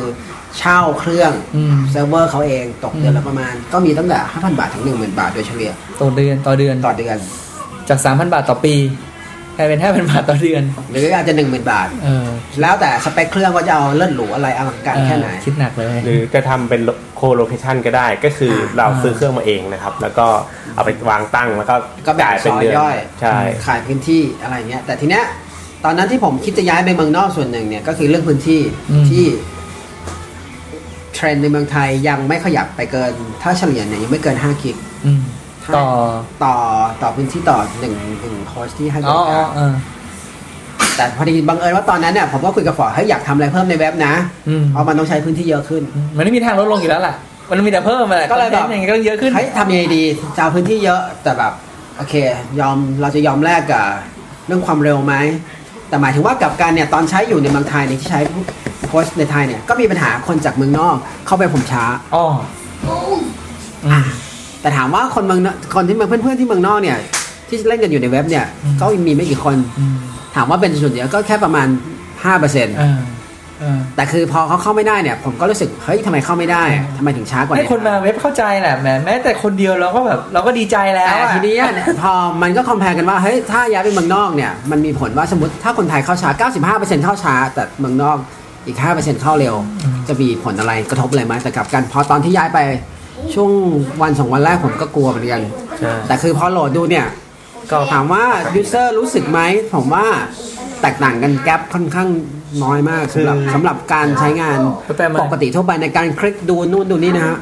ไม่รู้สึก แต่กลับกันที่มีผลกระทบจริงๆเนี่ยคือตอนอัพโหลดคือผม content หรือฟอร์ดที่จะแบบ โอ้โหจากเคยเร็วๆสมมติในประเทศผม2 meg เออปุ๊บปุ๊บปุ๊บปุ๊บแป๊บเดียวกลารว่าไฟสองเมก ใช้เวลาแบบเดี๋ยวนี้โอ้โหตอนอัพโหลดบางทีถ้าเป็นไฟล์ใหญ่เนี่ยก็ต้องดูก่อน แต่คือมันก็พื้นที่เนี่ย พอย้ายไปโกดัดดี้เนี่ย โอเค พื้นที่มันร้อยกิกเอออย่างลักษณะฟุตบอว้าลใช้กันแบบหรือเฟือแบนด์วิดหนึ่งพันต่อเดือน เออกิกแบบอ้าวจะทำอะไรดีนะแล้วมีแค่สามร้อยกว่าเมกด้วยนะใส่ไม่ดีมันให้ร้อยกิก ตอนนี้ก็ ก็แล้วก็ตัวดัตเตอร์เบสก็ได้ทั้งหมด ตอนนี้ใช้อยู่5ตัวห้าห้าตอนเนี้ยห้าดัตเตมัอนร์เบให้สยี่ห้าให้เซลล์ใช่ใช่ไหมให้25แต่คือกับการอันเก่าเนี่ยผมหนึ่งดัตเตอร์เบสแล้วก็ต้องรวมไว้ทั้งหมดในอันเดียวกัน เออใช่เลยเป็นปัญหา อีกอันหนึ่งคือ คือ database คือตรงเนี้ยให้ดูเลยว่าพอเราจะเลือก hosting เนี่ย ให้ถามด้วยว่ามีออปชัน database เพิ่มให้ด้วยไหม แต่อย่างของผมเนี่ย ตอนนั้นก็มีตก database ละ 400 บาทอืมเออหรือ 500 บาท แต่ถามว่าเขาก็บอกว่าเออคุณกั้งคุณกั้งเพิ่มไปก็ไม่ไหว เพราะว่าเนี่ยมันคิดข้อมูลเยอะเป็นเรื่มัอนงอะไรเยอะอ่าในทางเทคนิคเฮ้ยเขาก็ดีนะเขาก็ frank ดีนะ ใช่ใช่ก็ก็โอเคครับเออนิดนึงครับเรื่อง database ที่บอกว่ามีตัวเดียวอะไรเงี้ยครับคือคือในในในในในตามหลักการของ database เนี่ยการการที่เราใช้ database หนึ่งตัว แล้วมีข้อมูลเยอะมากๆอยู่ในหนึ่ง database มีทั้งข้อมูลเอ่อในเรื่องของเว็บบอร์ดนะครับเว็บเว็บหลัก แล้วก็อาจจะมีพอดแคสต์มี stat อยู่ยำอยู่ในที่เดียวกันอยู่ใน database เดียวกันนะครับ มันจะมีปัญหาอย่างมากในในเวลาเราเรียกใช้มันจะทำให้ช้านะครับ ช้าค่อนข้างสูงเขาก็เลยมีคือ hosting บางที่ก็จะให้บอกว่าเออสามารถขอ database เพิ่มได้ หรือมีให้มาเลยเป็นเซตมาเลย25อัน20อัน คุณก็อย่างเช่น database ตัวนี้เว็บอย่างเดียว database ตัวนี้เว็บบอร์ด database ตัวนี้เป็นพอดแคสต์เป็น statก็แยกไปเลย พอมีปัญหา พอมีปัญหาตัวใดตัวหนึ่งตัวอื่นก็ยังใช้งานได้ อันนี้คือประเด็นแรกประเด็นที่สองคือ ถ้า user เข้ามาดูเว็บอย่างเดียวก็วิ่งไปเอา database ของเว็บอย่างเดียว ซึ่ง database ของเว็บอาจจะมีอยู่แค่ประมาณ2ถึง10 meg อืมก็อ่านข้อมูลอยู่แค่2ถึง10 meg นั้นอืมแต่เมื่อใดก็ตามมีเว็บบอร์ดเพิ่มขึ้นมาปั๊บก็แยกมา1อัน เว็บบอร์ดอาจจะมีข้อมูลมากขึ้น อาจจะมีอยู่ประมาณสัก100เมกก็เปิดไฟล์100เมกไม่ได้ยุ่งกับเว็บอืมการ access ข้อมูลเข้า การ access ข้อมูลเพื่อเสิร์ฟให้กับ user เนี่ยมันก็จะเร็วขึ้น แล้วก็ไม่เกิดการคอนฟ lict กันระหว่างข้อมูลจะบอกว่าอะไรแต่พอตรงนี้ก็คือก็ถ้าใครคิดจะทำเว็บไซต์ไม่แม้กระทั่งเว็บไซต์ในเชิงธุรกิจหรือแบบอะไรเงี้ย ก็คือตอนแรกผมก็ไม่คิดว่ามันจะเป็นปัญหาเหมือนกันตอนที่ใช้ในไทย เพราะว่าที่คุยกับทางผู้ให้บริการ hosting เนี่ยเขาบอก คุณกั้งใจเย็นๆนะ ไม่ต้องรีบมาก เดี๋ยวจัดให้อืมบอกเรื่อง bandwidth อะไรไม่ต้องกลัวเขาเพิ่มให้ได้ อืม แต่พอมาถึงจุดที่มันมีปัญหาเนี่ยก็ก็เลยอยากฝากไว้ว่าจริงๆแล้วเนี่ยก็ต้องเลือก hosting นิดนึง อืม แต่หมายถึงว่าถามว่า hosting ที่คุยกันอยู่เนี่ย แล้วมีปัญหากันเยอะๆเนี่ย ก็มีเยอะส่วนดีๆ ก็มีแต่คือเขาก็ไม่ค่อยออกตัวเพราะว่าออกตัวไปเขาก็โดนด่า อืม อย่างเงี้ยอย่างเจ้าที่ผมใช้อยู่เนี่ยก็ค่อนข้างดีดีเลยเออถ้าฟังอย่างนี้ในก็ในดีสอะเกลแบบ กลางๆนะผมว่าเขา service ค่อนข้างดีอืมมีการโทรแบบบอกมีอีเมลแจ้งมาว่า โอเค ช่วงนี้เนี่ยมีสปามเยอะนะ โอเค เราทำการอย่างนี้อย่างนี้นะอืมแล้วก็มีอีเมลแจ้งมาตลอด โอเคพอปุ๊บย้ายวันที่ย้ายไป GoDaddy เนี่ย สิ่งหนึ่งที่ผมเอาออกทันทีก็คือ เริ่มมาออกจากตั้งแต่ก่อนย้ายเนี่ยก็คือตัว stat ของระบบเอ่อโฆษณาอืมเขาบอกว่าตัวเนี้ยกินข้อมูลเยอะเพราะว่ามันจะแบบเก็บทุกครั้งที่มีคนเข้าไปคลิกตลอดอืมก็คือแทบจะเรียกว่าทุกนาทีอืมทุกมันวิเลยมันเลยแบบ ทำงานอยู่ตลอดเวลาเขาบอกว่ามันโหลดข้อมูลมากก็เอาออกตรงช่วงนั้นก็เอาออกไป พอย้ายมาที่ใหม่เนี่ยก็ยังกลัวอยู่ว่า เออ ถ้ายังจะใส่ของเดิมเข้าไปอีกเนี่ย ก็เลยบอกฟอร์ดอย่าเพิ่งใส่เลย เออ เพราะว่าถ้าใส่ไปเราเว็บล่มเนี่ย ถึงแม้เราจะมี stat เนี่ย แต่เราก็ทำอะไรไม่ได้อีกเออก็เลยโอ้ตรงเรื่อง stat ของตัวเอ่อระบบโฆษณาไว้ก่อน ก็ยังตอนจนถึงปัจจุบันนี้ก็ยังก็ยังไม่กล้าคุอยู่ว่าจะหาทางออกกันยังไงดี ให้มันเก็บ ได้ให้ใกล้เคียงกับของเดิมที่สุด ทีนี้ถามเรื่องเงินก่อนมาจากประมาณปีละสามพันสอง gig bandwidth ร้อยร้อยหนึ่งต่อเดือน พอมา GoDaddyอันนี้ผมเองมันจ่ายต่อปี ก็ประมาณเดียวกัน เท่าๆกันเลยไล่ๆกันไล่ๆกันเลย แต่ว่าจาก2 gig กลายเป็นร้อย gig bandwidth จาก100ก็กลายเป็นพันหนึ่งแล้ว database จากหนึ่งกลายเป็นยี่สิบห้าอืมมันคนละเรื่องเลยกำลังมองว่าทำไม เซิร์ฟเวอร์ในเมืองไทยถึงไม่ทำอย่างนี้บ้างใช่ไหมครับเออ ผมเคยคุยผมเคยคุยกับเอ่อในในที่ host ผมเขาบอกว่าจริงๆมันเป็นเทรนด์ที่ต้องมองเหมือนนอกสักพักเพราะว่าฮาร์ดแวร์อะไรเนี่ยทางฝั่งนู้นเนี่ยเหมือนกับแบบเขามาเร็วไปแล้วเขาแข่งขันสูงกว่าเราอืม หมายถึงว่าในไทยเนี่ยถามว่าแข่งขันสูงไหมก็สูง อืม แต่ยังอยู่ในจุดที่ สมมติว่าเป็นฮอสเอ่อ บริษัทสมมติสมมติสมมติบริษัท ABC อืมดัชโอดัชเชสเขาใช้พื้นที่เต็มที่ก็ไม่กี่ร้อยเมตร เพราะฉะนั้นพื้นที่ที่ให้กันอยู่กิกหนึ่งหรือสองกิกเนี่ยมันเพียงพออืมเพราะฉะนั้นไม่ต้องรีบคือในเมืองไทยไม่รีบอืมที่จะต้องขยับตาม เพราะว่าถ้าให้เท่ากับเมืองนอกเสร็จปุ๊บอืมสมมติอย่างผมเนี่ยผมใช้สมมติอร่อยกิกผมอาจจะใช้ไปแค่ตอนนี้เต็มที่อัพโหลดดาวน์โหลดอะไรด้วยเนี่ยฝากไฟล์กันไปกันมาเนี่ยเต็มที่สมมติ2 gig ต่อเดือนอืม ก็คืออีก90กว่า gig เนี่ยมันไม่ได้ใช้อะไรเขาก็คือมันเสียเงินเปล่าอืมแต่หมายถึงว่าถ้าอนาคตถ้ามันเป็นเทรนด์มาแล้วที่ต้องให้เนี่ยเขาผมก็ว่าสู้ก็ต้องขยับไปเขาก็สู้ที่10 gig ก่อนอืม15 20ไปเรื่อยๆ ไม่ใช่แบบขยับพรวดพลาดแบบเมืองนอกที่เราเห็น แต่แต่อย่างหนึ่งคงเป็นเพราะว่า bandwidth ที่วิ่งออกไปนอกประเทศไทย มันมันยังโดน cap เอาไว้อยู่นะมันเลยก็ทำให้ผู้ให้บริการในเมืองไทยเนี่ยยังสามารถตั้งราคาที่แบบว่าสูงสูงอยู่ แต่ส่วนหนึ่งก็เออค่าจะแบกต้นทุนสูงด้วยเหมือนกันนะก็ในการเพราะว่าก็ต้องอต่อค่า leased line แพงด้วยมีช่วงหนึ่งที่สมาคมเอ่อผู้ดูแลเว็บแห่งประเทศไทยนะครับไทยเว็บมาสเตอร์เนี่ยก็มีแคมเปญว่านำเว็บประเทศไทยกลับสู่ประเทศเออก็ก็มีแคมเปญอยู่ช่วงที่ว่าเออคุณทำเพราะเว็บตอนนั้นสมัยก่อนถ้าจะไม่ผิดเว็บใหญ่ๆ ส่วนใหญ่เว็บดัง ๆ ในไทยเนี่ยส่วนใหญ่อยู่เมืองนอกหมดใช่ถ้าจะไม่พันทิปด้วยมั้ย พันพันทิปอ๋ออยู่ในไม่ใช่ไทยเมืองนอกไม่ใช่ครับพันทิปอยู่อยู่เมืองไทยตั้งแต่แรกแล้วแหละอืม เพียงแต่ว่าเขาก็อยู่ที่อินเทอร์เน็ตไทยแลนด์มาตลอดนะฮะ อืม และอีกอย่างคือเอ่อเว็บพันทิปที่ผมได้ลองฟังบทสัมภาษณ์คือเขาได้รับการสนับสนุนจากอินเทอร์เน็ตไทยแลนด์ อืม มาตั้งแต่ต้นเรื่องการเอาเซิร์ฟเวอร์ไปวางก็เอ่อเสีย ค่าพื้นที่ในช่วงแรกๆก็ไม่ได้เสีย คือช่วยกันนั่นแหละ นิดคือนิดช่วยนึงก็คือตอนตอน community ก่อนย้ายเนี่ยก็มีพี่ๆที่รู้จักกันเขาแนะนำบอกให้เขาไปคุยกับอินเทอร์เน็ตไทยแลนด์สิเผื่อช่วยได้เขาฮะบอกว่าเขามีส่วนที่สนับสนุนพวก community ระดับนี้อยู่แล้ว แต่คือคุณต้องเป็นเว็บที่แบบเป็น community จริงๆแล้วแบบไม่ใช่หาผลประโยชน์อะไรเงี้ยซึ่งผมมันก้ากึ่งไงเออ ผมก็เลยไม่ไปดีกว่าไปก็อืม เราก็เลยหาทางออกของเราเอง และอีกอย่างหนึ่งคือมันจะล่มอยู่แล้วใช่ไหมคุณจะคำตอบวันสองวันนี้ น้องๆนี้คือไม่รู้ว่าถ้าไปแล้วมันจะต้องอีกกี่อ่า meeting ด้วยใช่ป่ะอีกอย่าง อีกอย่างก็คือเออ ก็หลาย ๆ อย่างพี่กั้งบอกว่าเออช่วงนี้ก็คนอย่างผมเข้าไปปรับแต่งตัวระบบนะครับ แล้วก็อย่างพี่กั้งทำการเสิร์ฟข้อมูลหรืออย่างเขียน content เออหรือแม้แต่คนในประเทศไทยก็ตามทีที่เข้าไปอยู่ในเว็บสยามพอดคอมเนี่ยนะครับก็เออช่วงนี้ก็คงจะเป็นอะไรที่ค่อนข้างดีที่ว่าเออ bandwidth ระหว่างประเทศนะครับ ของเราที่ออกนอกประเทศเนี่ยมีทั้งหมด 21 จิกนะครับ 21 จิกะบิตต่อวินาทีแล้วจากทั้ง เมื่อต้นปีคือ 11 จิกอืมเท่าคือตัวเพิ่เลมยขึ้นมาเท่าตัวในช่วงเวลาเพียง 6 เดือนนะครับแล้วก็แบนด์วิดต์ในประเทศไทยมีทั้งหมดแบนด์วิดต์ในประเทศไทยณวันนี้นะครับ เดือนนี้ก็มีทั้งหมด 96 จิกนะครับ ส่วนเมื่อซึ่งมันต่างจากเมื่อต้นปีที่ผ่านมาเนี่ยคือ 60อืมก็ขึ้นมาพอสมควรด้วย คือจากที่ได้เสิร์ชเอ่อสืบทราบแล้วก็ลองลองค้นหาข้อมูลมา ก็อย่างแรกคือเทรนด์เรื่องของวิดีโออืม content ที่เป็นวิดีโอมันเยอะขึ้น ใช่ content วิดีโอเยอะขึ้น ไฟล์เสียงช่างมากคุยขึ้นเลยครับนะครับ ใช่ครับ ช่างคุยนะตัวทำเพิ่ม bandwidth ประเทศเลยเนี่ย ไม่แต่ทั้งนี้ทั้งนั้นเนี่ยตอนตอนที่ผมย้ายเนี่ยมันไม่ใช่แค่พอยแค่ว่า GoDaddy หรือเมืองนอกให้พื้นที่เยอะ ผมดู stat ทั้งหมดเท่าที่ผมมีในเว็บเนี่ยอืมดูแล้วว่าหนึ่งโอเค คนใช้งานในเว็บผมที่ว่าเข้าในสยามพอร์ต .com เนี่ยร้อยละเจ็ดสิบเป็นไฮเป็น ADSL ละ อ๋อเหรอ ผมดูผมดูเช็คเช็คตัวเลขไม่ก่อดูนนานมากแล้วเออต้องต้องเช็คตัวเลขก่อนว่าคนใช้เป็นใครโอเค ใช้อะไรกันอยู่เออเข้าเว็บอะไรไงก็โอเค เราเห็นละเจ็ดสิบเปอร์เซ็นเป็น ADSL โอเค เพราะฉะนั้นผมต้องยอมเฉือนอืมอืม 56K ทิ้งไปนิดนึงอืมแต่หมายถึงว่าอีก30%ที่ไม่รู้เนี่ย มันมีหลายเศษไม่ใช่แค่ 56K อย่างเดียวมันมีหนึ่งจริงเราตัว stat ไม่สามารถจับได้ว่าใช้ความเร็วเท่าไหร่อืมอย่างนี้ก็มีอืมอืม เพราะฉะนั้นตรงเนี้ยเราเราแค่รู้ตัวเลขคร่าวๆว่าเป็นเท่าไหร่กับเท่าไหร่อยู่ ก็เลยตัดสินใจย้ายไปด้วยอืมสรุปสรุปแล้วพอย้ายไปแล้ว happy เลยก็มีอะไรที่เป็น drawback ไหมแบบโหอันนี้มันถ้าไปเมืองนอกก็ต้องถามฟอร์ดถ้าไปเมืองนอกแต่ในแง่อย่างอื่นไม่ไม่ค่อยรู้สึก คนคนเข้ามาก็ก็ไม่ได้รู้สึกว่ามันแย่ลงก็จากที่สอบถามจาก member ที่เข้ามาก็ก็เฉยๆเขาก็บอกปกติ เพราะว่าอาจจะช้าอยู่ก่อนแล้วหรือเปล่าก็ไม่รู้เหมือนกันไม่รู้สึกอันนี้ ก็มีเพื่อนเพื่อนๆผู้หญิงที่ใช้อยู่เนี่ย ก็บอกช้าทำไมต้องผู้หญิงด้วยวะก็เขาคอมพิวเตอร์เขาแบบโปรสุดอ๋อเขาแบบถ้าเป็นเพื่อนผู้ชายเนี่ยจะแบบโหไฮเทคกันหมดอ๋อแบบเออเขาบอกช้าเนี่ยย้ายไปยังช้าอยู่เราก็ถามเลยถามว่าเขาเล่นที่ไหนช้าบอกเล่นที่ออฟฟิศอืมเราก็เลยเฉยๆถ้าเล่นที่ออฟฟิศว่าแบบ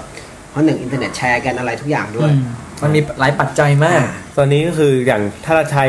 ใช้เสิร์ฟข้อมูลแล้วก็ส่งข้อมูลเนี่ยถ้าเว็บเราไม่ได้มีคนเข้าเยอะมากมาย ไม่ไม่ไม่ได้ใช้ฐานข้อมูลเยอะเนี่ยก็คำตอบก็คือในประเทศไทยยังเป็นคำตอบที่ดีที่สุดในตอนนี้เหรอในตอนนี้ถ้าเกิดคนดูส่วนใหญ่อะไรอยู่ในเมืองไทยด้วยใช่ไหมใช่คือแล้วไม่ต้องการข้อมูลมากนะครับคือถ้าเป็นเว็บนิ่งๆ ถ้า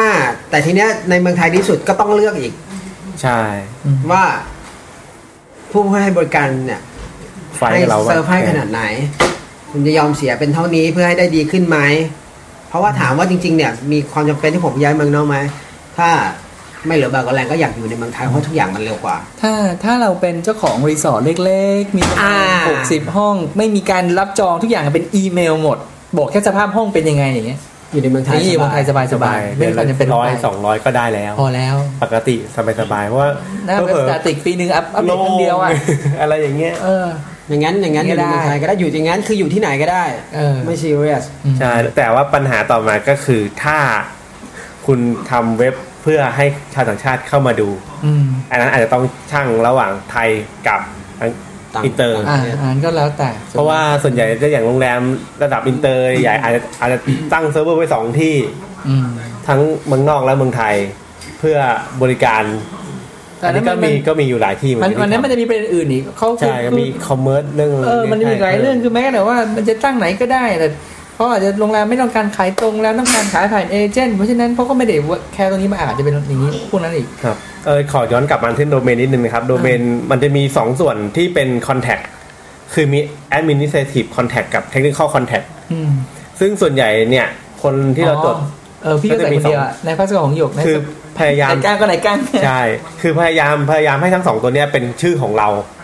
อย่าให้ตัวใดตัวหนึ่งเป็นเป็นชื่อของคนที่รับจดของเรา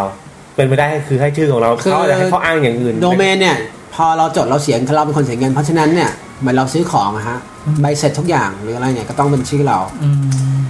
อย่าอย่าคิดว่าเอ้ยให้เป็นชื่อบริษัทก็ได้อืมไม่เป็นไรไม่เป็นไรในที่เนี้ยคือมันหาคนถ้ารับผิดชอบไม่ได้ ถ้าเออมันไม่มีปัญหาอะไรก็ดีไปแต่พอมีปัญหาเนี่ย จะไปตามกับใครช้ามากจะไปตามกับใครแล้วเรื่องต้องดำเนินผ่านอยู่สองสามชั้นเนี่ยอืมแล้วเผลอๆบริษัทที่คุณจดเนี่ย ก็ไปฝากอีกบริษัทหนึ่งจดด้วยซ้ำอ๋อคุณก็ไม่รู้หรอกอืมเพราะฉะนั้นทางที่ดีเนี่ย ให้เป็นชื่อเราให้หมดเผื่อมีปัญหาหรืออะไรเนี่ยอืมอย่างน้อยเนี่ยเราก็ shortcut ที่จะ direct โดยตรงให้มันเป็นชื่อของเรา มันมีเป็นทะเบียนของเราหมดทุกอย่างคือฮะอันนี้อันนี้พี่ถอยหลังออกมาเยอะๆ เดี๋ยวคนจะงงว่าทำไมฮะภาสกรถึงมาพูดเรื่องโฮสติ้งคือที่มาที่ไปคือ โฮสติ้งเมืองที่ประเด็นแรกคือที่จุดประกายทำไมถึงโฮสติ้งเมืองไทยกับโฮสติ้งเมืองนอก แต่ถอยมาอีกก้าวหนึ่งก็คือ คือก่อนหน้านี้สองสาม episode คุยกันเรื่องการทำพอดแคสต์ว่าเอ้ยคนใครอยากทำทำอะไรยังไง แล้วพอคุณจะทำปุ๊บเนี่ยอย่างแรกคือคุณก็ต้องมีเว็บของตัวเองอะทีนี้ก็คืออันนี้ก็คือเป็นเป็นหนึ่งในข้อมูลความรู้ที่ให้เฉยว่าเอ้ยถ้าจะมีเว็บมันก็จะมีปัจจัยที่ต้องคิดหลายอย่าง คือบังเอิญก้างก็ raise เรื่องของการจดโดเมนขึ้นมาซึ่งเอออันนี้พี่ไม่ได้คิดคือตอนที่จะตัดจัดรายการวันนี้ไม่ได้คิดเรื่องนี้แต่เออก็เป็นเรื่องนี้คือนี่คือของในเว็บช่างคุยมันเริ่มปุ๊บก็ไปอยู่ GoDaddy เลยไงใช่คือก็เลยตัดปัญหาตรงนี้ไปคือมันจะมีพี่เข้าใจว่ามีมันจะมีคนที่เขาให้ใช้เว็บบอร์ด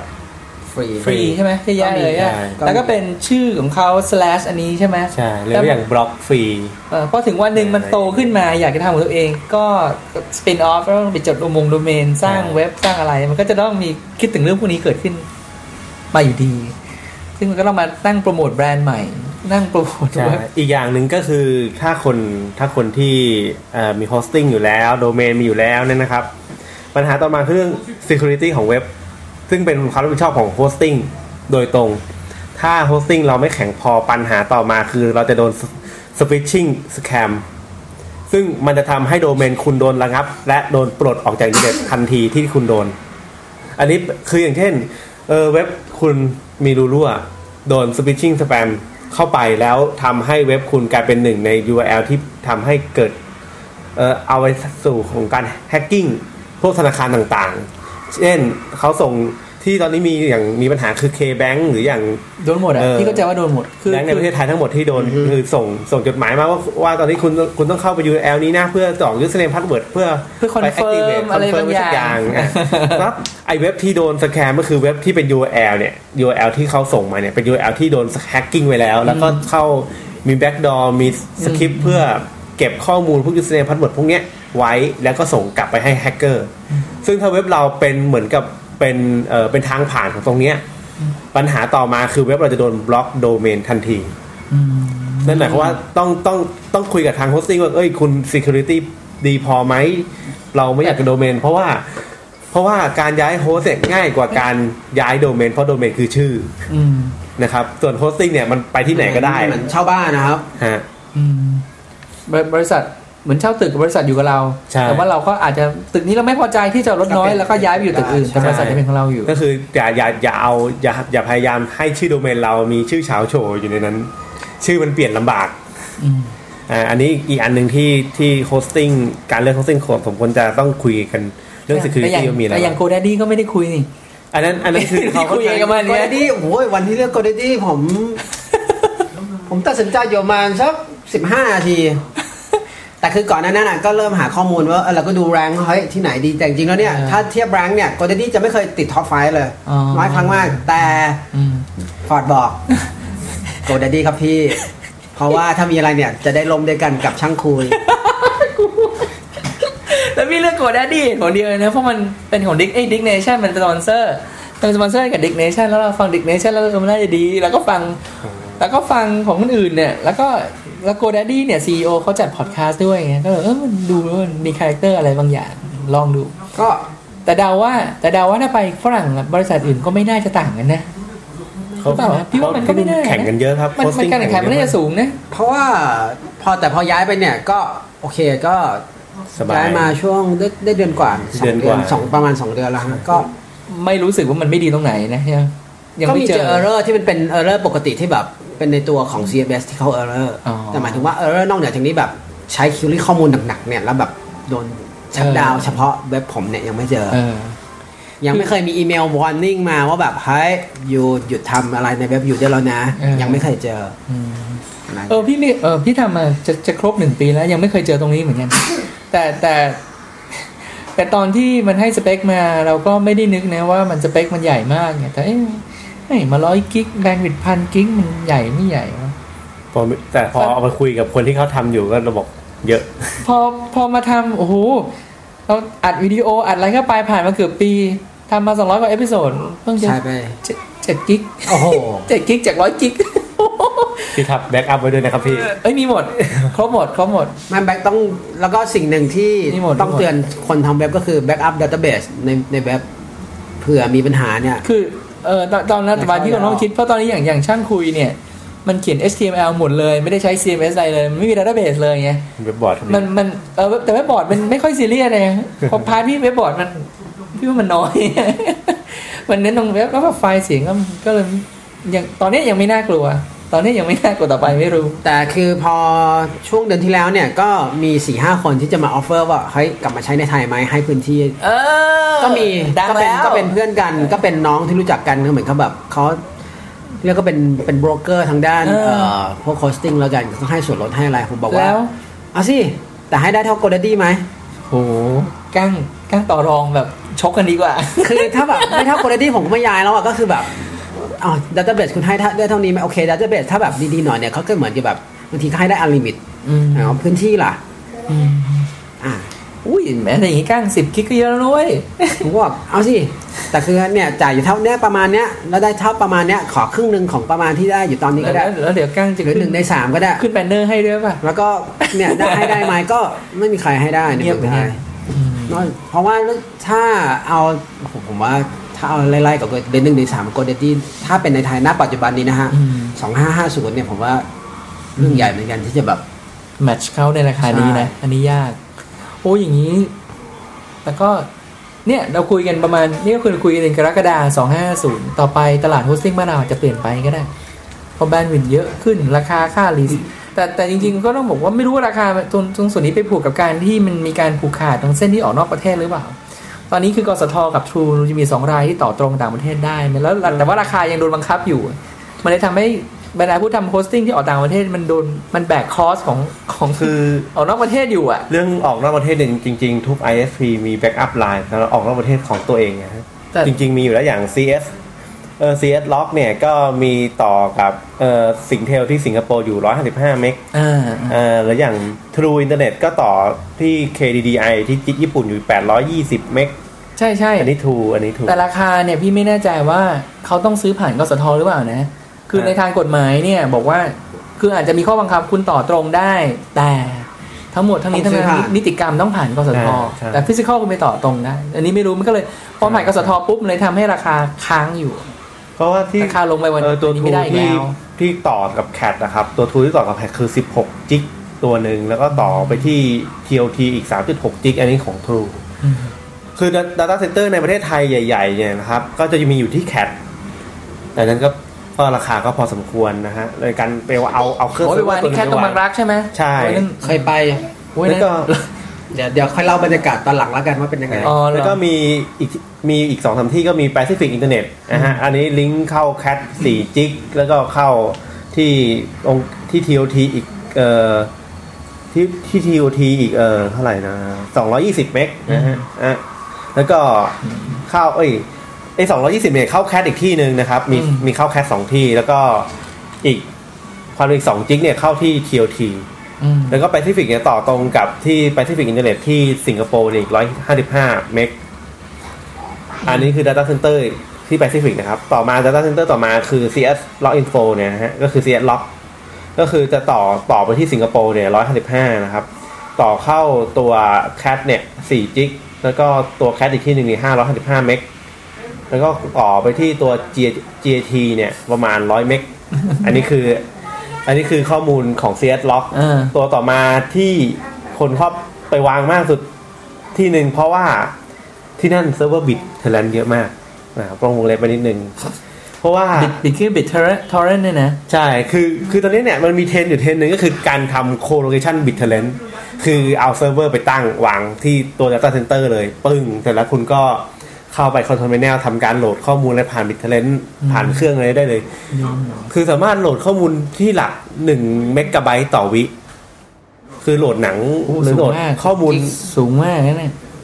เซิร์ฟเวอร์กับเซิร์ฟเวอร์มันเป็นโหลดระดับกิกะบิตอยู่แล้วครับนั่นอันนั้นคือ I ISP ฮะคือจริงๆทุกทุกทุกทุก data center มีมี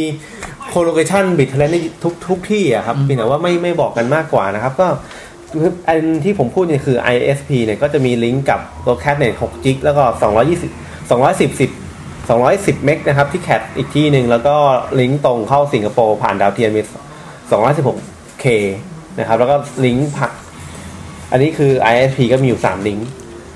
ซึ่งมันถ้าเรายังจำกันได้คือเหตุการณ์แผ่นดินไหวที่ไต้หวันอืมเอ่อที่สายเคเบิลใต้น้ำตขาอนดต้นปีอะตอนปลายซึ่ปีงที่แล้วทำให้การเข้า Google เราเข้าไม่ได้ทำให้ฝ่ายไอทงไอทีโปรแกรมโปรแกรมเมอร์หัวใจจะวาย เพราะว่าทำงานกันไม่ได้นะครับ ใช่ใช่ใช่คือลิงก์ตรงนี้เนี่ยเป็นลิงก์ที่ที่ลิงก์เนี่ยเป็นลิงก์ที่ CAT เป็นลิงก์ช่วงของเอ่อไต้หวันเอ่อเกาหลีใต้ญี่ปุ่น แล้ววิ่งผ่านเอ่อ มหาสมุทรแปซิฟิกอืมตรงไปที่อเมริกานะครับ อันนั้นลิงก์อยู่ประมาณหลายเทราไบต์หลายเทราบิตเหมือนกันเยอะมากอันนั้นเป็นกันทั้งโลกเลยนะสะเทือนกันไปหมดใช่ครับเพราะว่าธุรกรรมตอนตอนนั้นอเมริกาบูมบูมที่เกาหลีใต้นะครับบูมที่เกาหลีใต้ไต้หวันแล้วก็จีน ซึ่งเป็นลิงก์ใหญ่มากอืมอันนี้ก็ทำให้ประเทศไทยอัมพาตกันไปหมดเลยฮ่องกงสิงคโปร์ไปหมดนะครับ ตรงนั้นนี่คือเป็นลิงก์ที่ค่อนข้างใหญ่เขาก็เลยทำ backup link ไปที่อินเดียด้วย ตอนนี้ก็กำลังทำอยู่ ระดับเทราไบต์ทำให้ bandwidth ระหว่างประเทศของไทยไปอินเตอร์เยอะขึ้นนะครับ ตอนนี้กำลังร่วมทุนกันกับจีนด้วยเพราะว่าแต่อ่าฮะคือคือ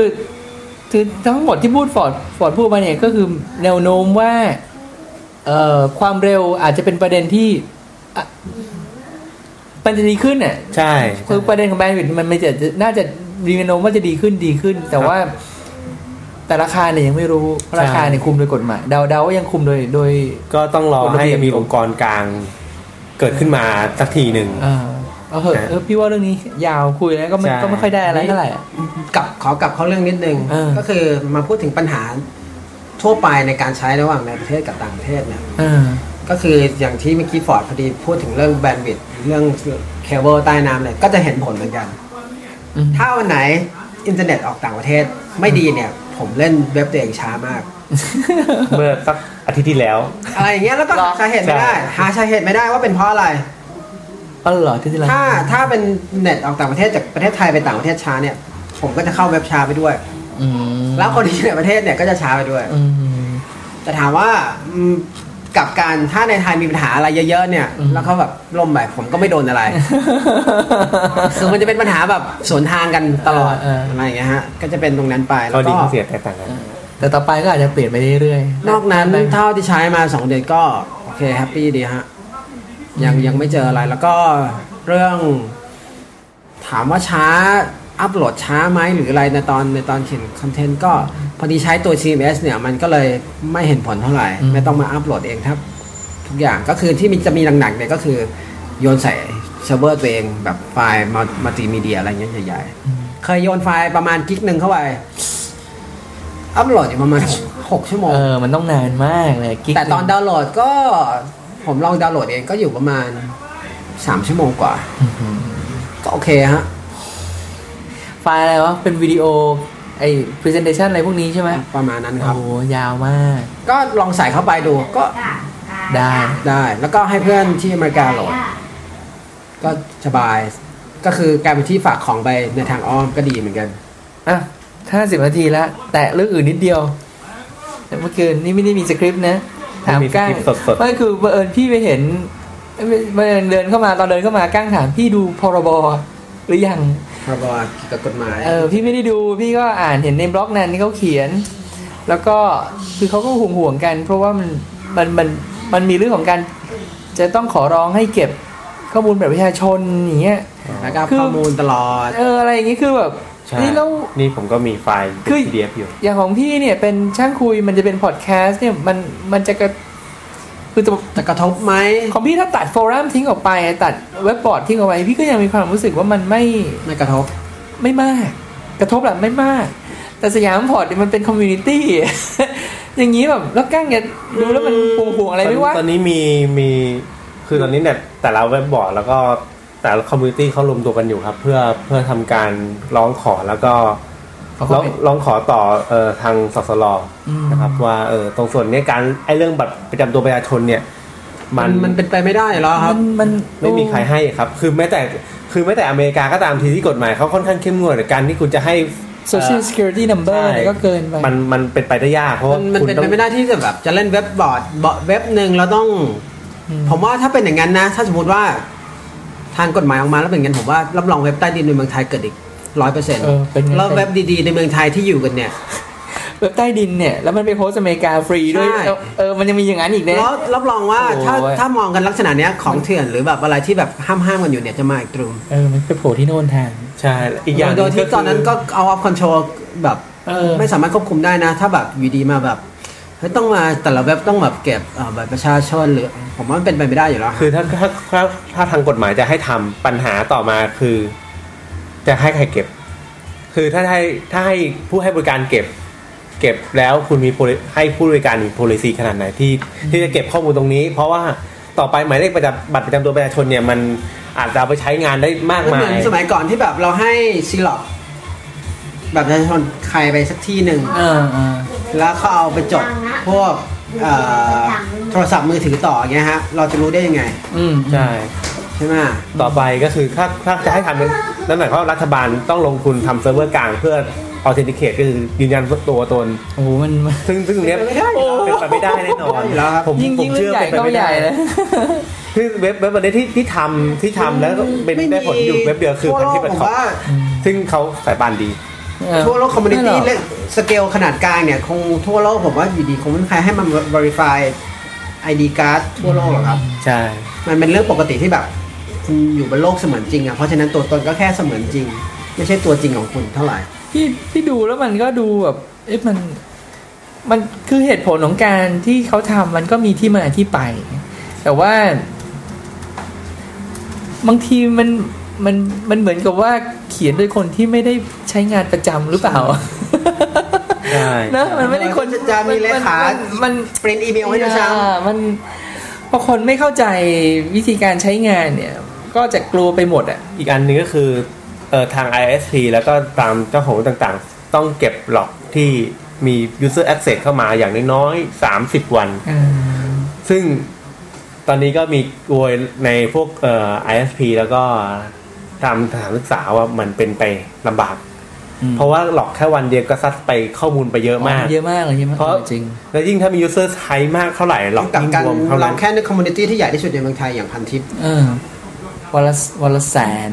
วันละแสนหลอกอย่าลืมว่าหลอกหนึ่งหลอกเลยนะครับ ขึ้นอยู่กับเบลอเลยความละเอียดของการเก็บ เก็บแบบไหน เก็บอย่างเช่นหนึ่งคนเข้าหนึ่งเว็บเก็บหนึ่งบรรทัดอืมโอเค แต่เมื่อไหร่ก็ตามบางที่เก็บละเอียดระดับหนึ่งอ็อบเจกต์สมมุติว่าหนึ่งอ็อบเจกต์บนเว็บเนี่ยมีสักหนึ่งร้อยอัน ก็คือหนึ่งร้อยบรรทัดนะครับนั่นหมายความว่าถ้าหนึ่งวันคนเข้าหนึ่งแสนคน คุณต้องเก็บทั้งหมดประมาณยี่สิบจิกลองคูณเข้าไปสามสิบวันคุณต้องเก็บกี่จิกอืมแล้ว เป็นพื้นที่ที่เปล่าประโยชน์ พอสมควรถ้าบางอย่างมันไม่เกิดขึ้น และเป็นการลงทุนคุ้มค่าหรือไม่ถ้าเมื่อไหร่ก็ตามหนึ่งแสนมันกลายเป็นหนึ่งล้าน และถ้าเป็น ISP ด้วยแล้วเนี่ยมันไม่ใช่แค่หนึ่งล้านเนี่ยมันเป็นหลายร้อยล้านทานเซชันต่อวัน พี่พี่ว่าทั้งนี้ทั้งนั้นเนี่ยมันก็คือพี่ว่าเขาอาจจะมีคำถามอยู่อาจจะคำถามสองคำถามนะคือเขากลัวว่ามีใครสักคนหนึ่งสมมตินะเอาแค่แบบแรงๆเลยคือไปหมิ่นพระบรมราชานุภาพแล้วโพสต์ลงไปในสมมติ เว็บช่างคุยก็ได้ในในในเว็บบอร์ดช่างคุยเนี่ยเขาต้องการเดินมาถามนายแพทย์สักคนหยก เพื่อชี้ว่าคนคนนี้คือใครแล้วเตินตามไปจับได้นั่นนั่นพี่เข้าใจว่า extreme case คือเขาต้องการอย่างนั้นไง Extreme case แต่ว่าแบบในทางเป็นจริงมันอื้อหือเอ่อมันเอออันมันก็วิธีการมันก็เกินไปอะคือหมายถึงว่าถ้าถ้าคุณจะต้องมาโอ้โหจับเป็นขนาดเอานี้เอานะง่ายๆก็พอครับคือเราเราไม่ต้องพูดถึงเรื่องเออเบื้องเบื้องเบื้องบนเออแล้วกันเอาแค่มีคนเข้าไปแฮ็กเว็บธนาคารนะครับอืมหนึ่งเว็บ วิธีการวิธีการที่ง่าย ๆ ที่จะเอ่อปิดตัวตนก็คือคุณใช้ proxy อืม proxy นะครับ แล้วก็วิ่งอันนี้เหมือนกับเป็นชี้โพงแต่แต่มันเป็นเรื่องจริงที่เขาก็ใช้กันอยู่อืมเขาหรือแม้แต่รู้ยูแหละยูยูทูบแล้วก็ตามทีที่ตอนนี้คนคนเข้าไปดูวิดีโอแล้วก็บอกตรงว่าก็ก็ยังดูอยู่ทุกวันอืมถึงแม้คุณจะล็อกยังไงก็ตามทีมันมีวิธีการของมันอยู่ ซึ่งผมไม่บอกแล้วกันว่าเว็บไหนคือ proxy เว็บไหนเพราะว่ามันมันมันเป็นเรื่องการการชี้แต่ว่าบอกว่าการจะเข้าไปเนี่ย ถ้าคุณเข้าไปผ่านตัวกลางใดๆสักตัวหนึ่งก็สามารถทะลุเข้าไปใช้งานได้แล้ว และการจะ tracking กลับมาจากเว็บตรงนั้นกลับมาที่ user คนหนึ่งเนี่ยถ้าคนที่แฮ็กเนี่ยมีความสามารถและความรอบคอบพอคุณไม่สามารถแทบจะไม่สามารถที่จะไปหาคนคนนั้นได้เลยอืม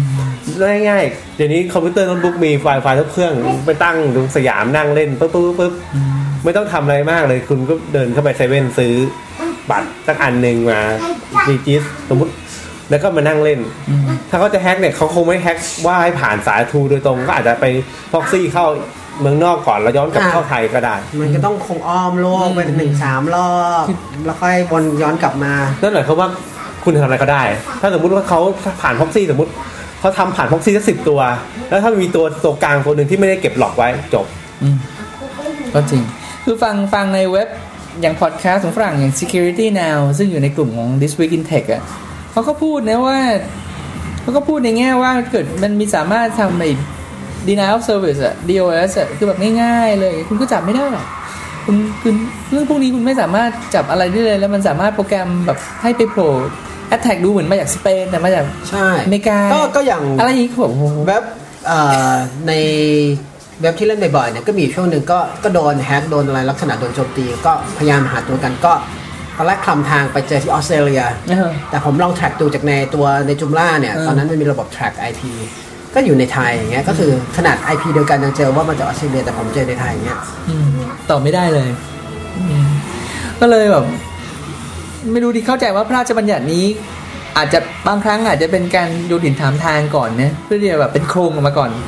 เป็นโครงออกมาก่อน แล้วก็มาเอามาแล้วมาทุบกันว่าตรงไหนจะเอาออก อาจจะเป็นลักษณะอาจคือจะเป็นการการการแฮกเกอร์การที่ยังไม่มีประสบการณ์พอในการในการทำอืมอันนั้นคือแบบหลบเลี่ยงไม่เป็นหรือยังไม่รู้ตรงนี้มันคือโดยมีส่วนตัวก็ต้องบอกตรงว่าตัวเองก็เกือบเกือบๆจะจะไปทางสายแฮกเกอร์แต่ก็ก็ไม่ได้ไปนะเพราะว่าตัวเองก็ไม่อยากจะทำอะไรตรงนั้น คือออ่าคืออย่างนี้ครับแฮกแฮกเกอร์แครกเกอร์เนี่ยมันต่างกันนะครับแฮกอืมแฮกเกอร์คือลักษณะคือคนที่ชอบไปล้วงแคะแกะเกาแต่ก็แบบแบบ คืออยากจะรู้ว่ามันคืออะไรเออ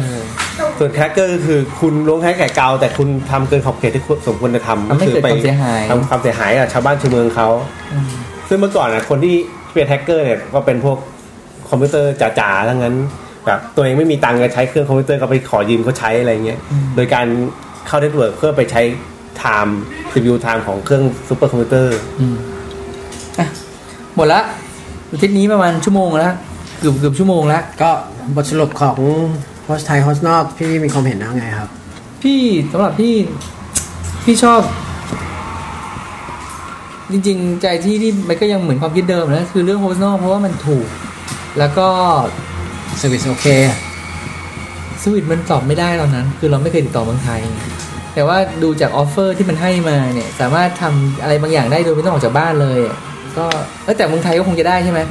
ก่อเกิดทุกอย่างตัดผ่าน credit card โดยไม่ต้องไปเจอเขาเลยอย่างนี้ก็คงได้เหมือนกันได้เออแต่ว่าแต่แต่อย่างหนึ่งคือแบรนด์มันแข็งไงคือพอ Diggnation มันเป็นสปอนเซอร์ Diggnation ปุ๊บเรามีความรู้สึกว่ามันน่าเชื่อถือ จริง ๆ นะมันก็เลยมีความรู้สึกว่างั้นไปเมืองนอกดีกว่าเพราะมันถูกกว่าราคือคาไปต้องบอกถูกกว่าต้องบอกด้วยนิดนึงว่าทั้งนี้ทั้งนั้นก็ไม่ได้เชียร์ว่าใครจะทำเว็บแล้วต้องไปเมืองนอกอย่างเดียว แต่ก็อย่างว่าถ้าบยัอกงมีตัวเลือกที่ในเมืองไทยที่ดีๆอีกเยอะเออแต่บางคนที่แบบต้องการโทรศัพท์ไปคุย เอออย่างเงี้ยก็เมืองไทยเมืองไทยก็ไม่ได้มีอเสีย่ายงหายสเกลต้องดูด้วยว่าสเกลเว็บของตัวเองเนี่ยประมาณไหนอืมแล้วก็ส่งให้ลูกค้าที่ไหนมากกว่ากันอืมแล้วก็แล้วก็อีอีกอย่างเรื่องหนึ่งก็เรื่องผมว่าหลักๆอะไรกันเนี่ย ฟังก์ชันแต่ละ host ไม่เหมือนกันอืมแต่ละ hosting จริงๆแล้วพอลึกๆแล้วรายละเอียดก็ แตกต่างกันถ้าเว็บดีๆเนี่ยส่วนใหญ่ในไทยเนี่ยที่ถ้าบางที่ก็คิดแพงมากๆ หรือแบบราคาค่อนข้างสูงเนี่ยเพราะส่วนหนึ่งเขาก็อัปเดตเวอร์ชันใหม่บ่อยๆเขาก็เสียเงินซื้อซอฟต์แวร์ใหม่บ่อยบางบางที่ก็ถ้าสมมติเว็บมีปัญหาแบบมีระบบ SMS ส่งให้ถึงมือถือเลยอืมอ่าอันนี้ก็เป็นเรื่อง support ระดับ Enterprise อืมใช่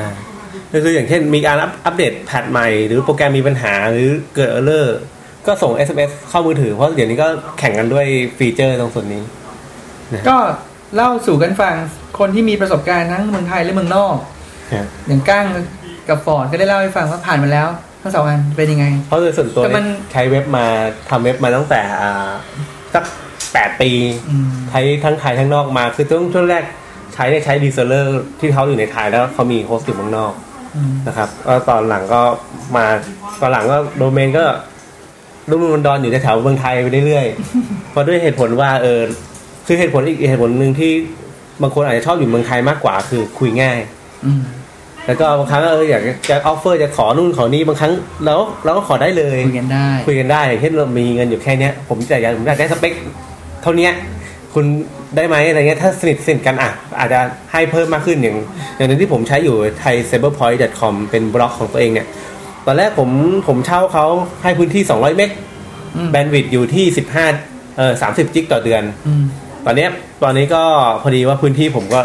หมดแล้วเหลือตอนแรกเหลือ190กว่าเมกอืมผมผมใช้เข้ามาประมาณปีหนึ่งแล้วก็เขาก็คือค่อนข้างดีอะครับตรงที่ว่ามีปัญหาอะไรอะโทรถามได้หรือว่าโปรแกรมเอ้ยทำไมพี่เว็บมันอื่นๆนะเมลมีปัญหาหรือเปล่าอะไรเงี้ย ก็โทรคุยเขาก็แก้ให้ แล้วก็พอดีพื้นที่จะเต็มเขาก็บอก เออใช้งานมันไม่มีปัญหาให้ไปเลยหนึ่งกิ๊กเต็มที่ แล้วบอก เพราะว่าเขาก็เว็บ clean มากด้วยอะใช่มันไม่ได้มีอะไรเลยเขาก็เลยให้ไปเต็มที่เลยเขาบอกอะใช้ไปเลย ถ้ามีมีเท่าไหร่ก็ขอเพิ่มอีกทีนะกันอืมคือถ้าถ้าเราสนิทกับเอ่อพวก hosting เนี้ยก็เราก็คุยง่ายในเรื่องของแผนแผนของ space แผนของ bandwidth อืมถ้าเป็นฝรั่งก็อีกอย่างเนอะใช่แต่ยิ่ง content ภาษาไทยมันยังอ่านของเราไม่ออกเลยใช่เลยนะอันนั้นคือก็เหนื่อยอย่างหน่อยใช่ อันนี้คือข้อดีอย่างหนึ่งที่อยู่ในประเทศไทยถ้าเราถ้าเรารู้จักด้วย เราก็จะคุยง่าย แต่ แต่ว่าจะเอาแบบก้างก็ไม่ไหวเหมือนกันนะครับ มันไปเสร็จแล้วพอพอเขาถามว่าจะให้กลับมา มันจะเอาอย่างเมืองนอกนี่ก็เกินไป คือผมบอกใครจะไปขอประมาณหนึ่งในได้สามวะขอหนึ่งในสามเพราะว่าหนึ่งสองหนึ่งสามเพราะว่าจริงๆแล้ว พอผมนี่ขาดขาดรายละเอียดที่คุยเรื่องจุมล่าแล้วย้ายมาดูพ่ออืมว่าทำไมถึงต้องย้ายอะไรไปหลายเรื่อง แล้วทำไมอ๋อพอย้ายมาเสร็จไม่ได้ถามอืมเป็นดูพ่อเนี่ย ผมอยากทำอะไรในเว็บอีกหลายอย่างแล้วแต่ก็ยังไม่ได้เปิดฟังก์ชันพวกนี้อืมเตรียมก็ไว้หมดเร็แล้ววๆเร็วๆนี้ก็จะมีมาเอเอ่ออเกี่ยวกับ พอดแคสต์อะไรในเว็บเหมือนกันอ่าเดี๋ยวค่อยดูว่าสยามพอร์ตจะมีโผล่มามีอะไรตื่นเต้นตื่นจะบอกก็ยังไม่บอกรอก่อยันงยังก่อนดีกว่าให้มันให้มันลงตัวกันอีกเดี๋ยวเดี๋ยวเดี๋ยวบอกไปแล้วแบบมันเกิดยังไม่เสร็จขึ้นมาอ่าไม่ใช่หน้าแหกไม่ทำนะมันไม่มันไม่ทันเดี๋ยวไม่หน้าแหกเดี๋ยวหน้าเดี๋ยวแหกเดี๋ยวเหมือนสตีฟจ็อบใช่ไหมแต่แต่แต่จริง ๆ นะไอ้ที่เห็นในเว็บบอร์ดเนี่ยมันมีคนถามบางอันเนี่ยพวกจุมล่าดูพาวมันมีอะไร ว o ดเพรสอะไรแบบมีคนถามอยู่เรื่อยๆนะว่า อันไหนตัวไหนดีกว่าอะไรยังไงดีคนละแบบครับแต่ว่าเดี๋ยวเดี๋ยวค่อยเดี๋ยวมันจะยาวแล้วมันจะใช่เดี๋ยวมันจะน่าเบื่อเกินไปแต่อันนั้น จริงๆ ถ้าคนที่ถ้าเคยใช้เป็นคำอะถ้าช่างคุยจะคุยเรื่องเนี้ยผมว่าต้องให้คนที่เป็นคนธรรมดา มาถามมาคุยด้วยมานั่งอยู่ในนี้ด้วย อย่าให้เทคนิชเชียนมาคุยกันอย่างเดียวเพราะไม่งั้นง่ายหมด เออ หรือไม่ก็แบบมันคุยด้วยศัพท์ที่ถ้าคุยกันแบบหมดใช่จะงงต้องเอาคนมากธรรมดามาคุยแล้วก็อย่างผมอย่างเงี้ยเออโอเค อ๋ออย่างนี้โอเคแตกต่างกันนะถ้า technician มาโอ้โหดูเข้าง่าย ง่ายง่ายอย่างเดียว อย่าไปเชื่อครับ ใช่ใช่ครับ ต้องมาดูแน่ตอนที่เสียดายผู้ฟังไม่ได้เห็นหน้า ตอนที่ผมถามฟอร์ดที่ดูภาพเป็นไง แล้วแบบฟอร์ดโอ้ยมีอะไรพี่ง่าย คุณต้องมาดูหน้าไอ้ก้างตอนนั้นครับ ก้างมันทำหน้า พี่อย่าไปเชื่อมัน อย่าไปเชื่อ ก็ฝากไว้ก็เรื่อง host เรื่องอะไรก็ฝากไว้ว่าใครจะทำอะไรก็ที่สำคัญก็คือเรื่องโดเมนอ่าโดเมนก่อนระดับแรกชื่อเราแล้วก็เรื่อง host ก็เลือกให้ดีแค่นั้นเองดูเป็นยังไงก็เป็นของเราก่อน จะไปจดที่ไหนแต่ว่าขอให้เป็นชื่อเราก่อนส่วนว่าแพง host เมืองไทยเมืองนอกใช่ข้อดีข้อเสียก็ก็เมื่อพูดไปแล้วคือมันก็ฟันธงไม่ได้ ครับมันก็โดเมนฟังไม่ได้โดเมนนี่อย่างคือถูกแพงอย่าไปขีบอย่าไปเขียบเรื่องเงินนะเอาที่มันดูดีหน่อยชื่อเหรอที่ไม่ใช่ไม่ใช่ทำไมบบริริษัษัททที่ที่จจดดอ๋อไม่จดอย่าอย่าไปเขียนว่าที่นี่ถูกกว่า10บาท แล้วก็จะเอาที่ถูกกว่า คือบางครั้งบริษัทเนี่ยมันจดแล้วมันมีปัญหาด้วยว่า คือจดไปแล้วมันชักดาบชื่อเราไปเลยเหรอใช่ก็มีสวยก็มีกรณีนี้เหมือนกันเออพี่ชื่อแบบว่าคิดว่า แล้วมันประมาณว่าคนบริษัทรับจดชื่อเนี่ยบางครั้ง รู้แล้วว่าจะประมาณทำอะไรทำเอาละไปแล้วเงียบ จ่ายเงินไปก็เงียบ คือบางครั้งบางที่ก็ดีหน่อยถึงว่าไม่รับจดแต่รู้ว่าต้องการใช้ชื่อนั้น มันก็จดไปก่อนเลย แล้วก็มาคิดแล้วก็กับเราแพงๆเพื่อขายชื่อโดเมนตรงนั้น ก็มีก็แนะนำว่าเวลาจะจดชื่อจดกับบริษัทที่มีควาปีมหน้าถือผมจะไปจดช่างคุย .com นะครับรอหมดสัญญาได้มาขายต่อ พี่เคยเจอนะ สายการบิน low cost airline สายการบินหนึ่งเลย เจ้าของมาว่าจ้างเพื่อนพี่บริษัทตอนนั้นพี่ก็ยังอยู่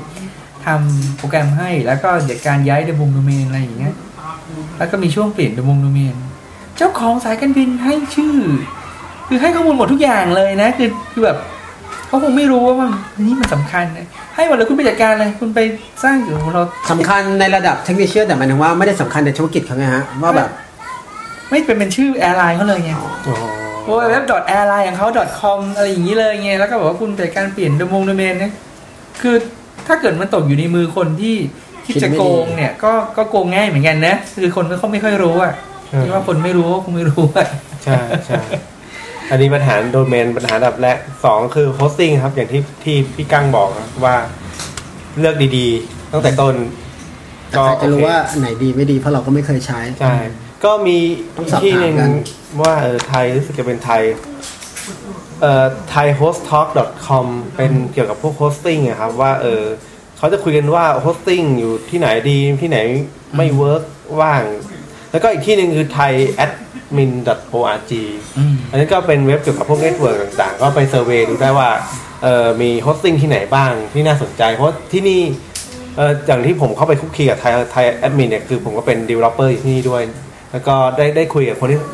ที่เขาทำ hosting อยู่ในนั้น หลายคนก็คือเขาก็อยู่กันปกติ สมมุติว่าลูกค้าอยากได้ space ประมาณนี้ แต่ว่าที่นี่ไม่ support ไม่ไม่ work หรือว่าไม่แพงเกินไปเขาก็โอนลูกค้ากันไปมาอืมก็คือเขาก็เขาก็จะแนะนำว่าเออ hosting ที่นี่เป็นไงบ้างที่นี่เป็นยังไงบ้าง เราไม่คือก่อนที่จะหา hosting เนี่ย survey ก่อนเลยว่าที่ไหนดีที่ไหนไม่ดีราคาเท่าไหร่ แล้วค่อยเสนอ เพราะว่าไม่อย่างนั้นคุณจะ blank มืดแปดด้านตั้งแต่แรก แล้วก็จะมีปัญหาตอนหลัง ถึงแม้คือถึงแม้ว่าดีก็ตามทีแต่ก็ต้องถามสเปคก่อนว่ารองรับประมาณนี้ไหม transaction ประมาณนี้ได้ไหมนี่มีอีกมีวิธีหนึ่งนะ host เองแล้วต่อ leased line ไปที่บ้านโอ้โหบ้าเกินอันนั้นบ้าเลยก็จะเป็นบริษัทใหญ่จริงๆไงอย่างวุฒิธนาคารเขาต้องทำอย่างนั้นเขาเดาพี่ไม่แน่ใจนะธนาคารทำอย่างนั้นหรือเปล่าสายการบินบางแห่งก็นี่ก็แต่สายการบินบางแห่งบางรายก็ทำอย่างนั้นบางรายก็ไม่เอา โฮสต์ที่ ISP หรือโฮสต์ที่ Data Center จริง ๆ เลยดีกว่า ง่ายตัดดีกว่าส่วนไปด้วยแล้วก็คอสเรื่องของเรื่องของเอ่อไฟ อืมแล้วแต่ฝ่ายหด้วยลายๆเรื่องอืมโอเคสำหรับครัวับนที่นี้ก็มีเท่านี้มีอะไรก็มาโพสต์ในเว็บบอร์ดก็ได้นะครับ ในเว็บบอร์ดช่างคุย .sms ช่างคุย .com/sms sms นี่มันเป็น silver machine forum ใช่ไหมใช่เมื่อกี้ได้ยินผิดได้ยินเป็นช่างคุย com s sms นึกว่าเฮ้ยมีบริการไม่มีไม่มีตอบคำถามผ่านทางโทรศัพท์มือถือเออไม่มีพี่จะขอเบอร์ฝากก็บอกสิไม่เฮ้ยลูกสองแล้วไปขอใครแล้วอุ้ยเลี้ยงลูกก็หมดเวลาแล้วเว้ยโอเคสำหรับอาทิตย์นี้ก็คงมีขอขอบคุณก้างมาก ๆ จริง ๆ ที่มาร่วมแชร์ประสบการณ์ แล้วก็ ขอบคุณฟอร์ดด้วยแล้วก็สยามสปอร์ตมีมันคุยกับช่างคุยเยอะนะครับโอ้ไปขึ้นหน้าหนึ่งหลายไม่มีอะไรครั้งครับไม่ไปมีขึ้นหน้าหนึ่งอะไรหลายครั้งแล้วเดี๋ยวนี้ช่างคุยเขาดังเขาไม่ส่งข่าวแล้วครับไม่ใช่เราเราเราเช็คเราเช็คเองครับไอโฟนที่น่าสนใจเอาขึ้นหน้าแรกเลยครับแต่ผมไม่ว่าส่ฮิงตแล้ข่าววไม่เอส่งข่าวอแต่ iPhone นี่งงมากคือไม่นึกไม่นึกว่ามันจะฮิตนี่งงมากเพราะวันนั้นอย่างที่บอกกั้งแล้วคือเราไม่มีคอนเทนต์แล้วเลยเอาขึ้นนั่นเองปรากฏว่าเออคนชอบ ชอบครับชอบคนแต่ติดตามมันหลายเยอะครับโอเค สำหรับอาที่นี้ก็คงมีแค่นี้ขอบคุณมากครับผม สวัสดีครับ สวัสดีครับครับ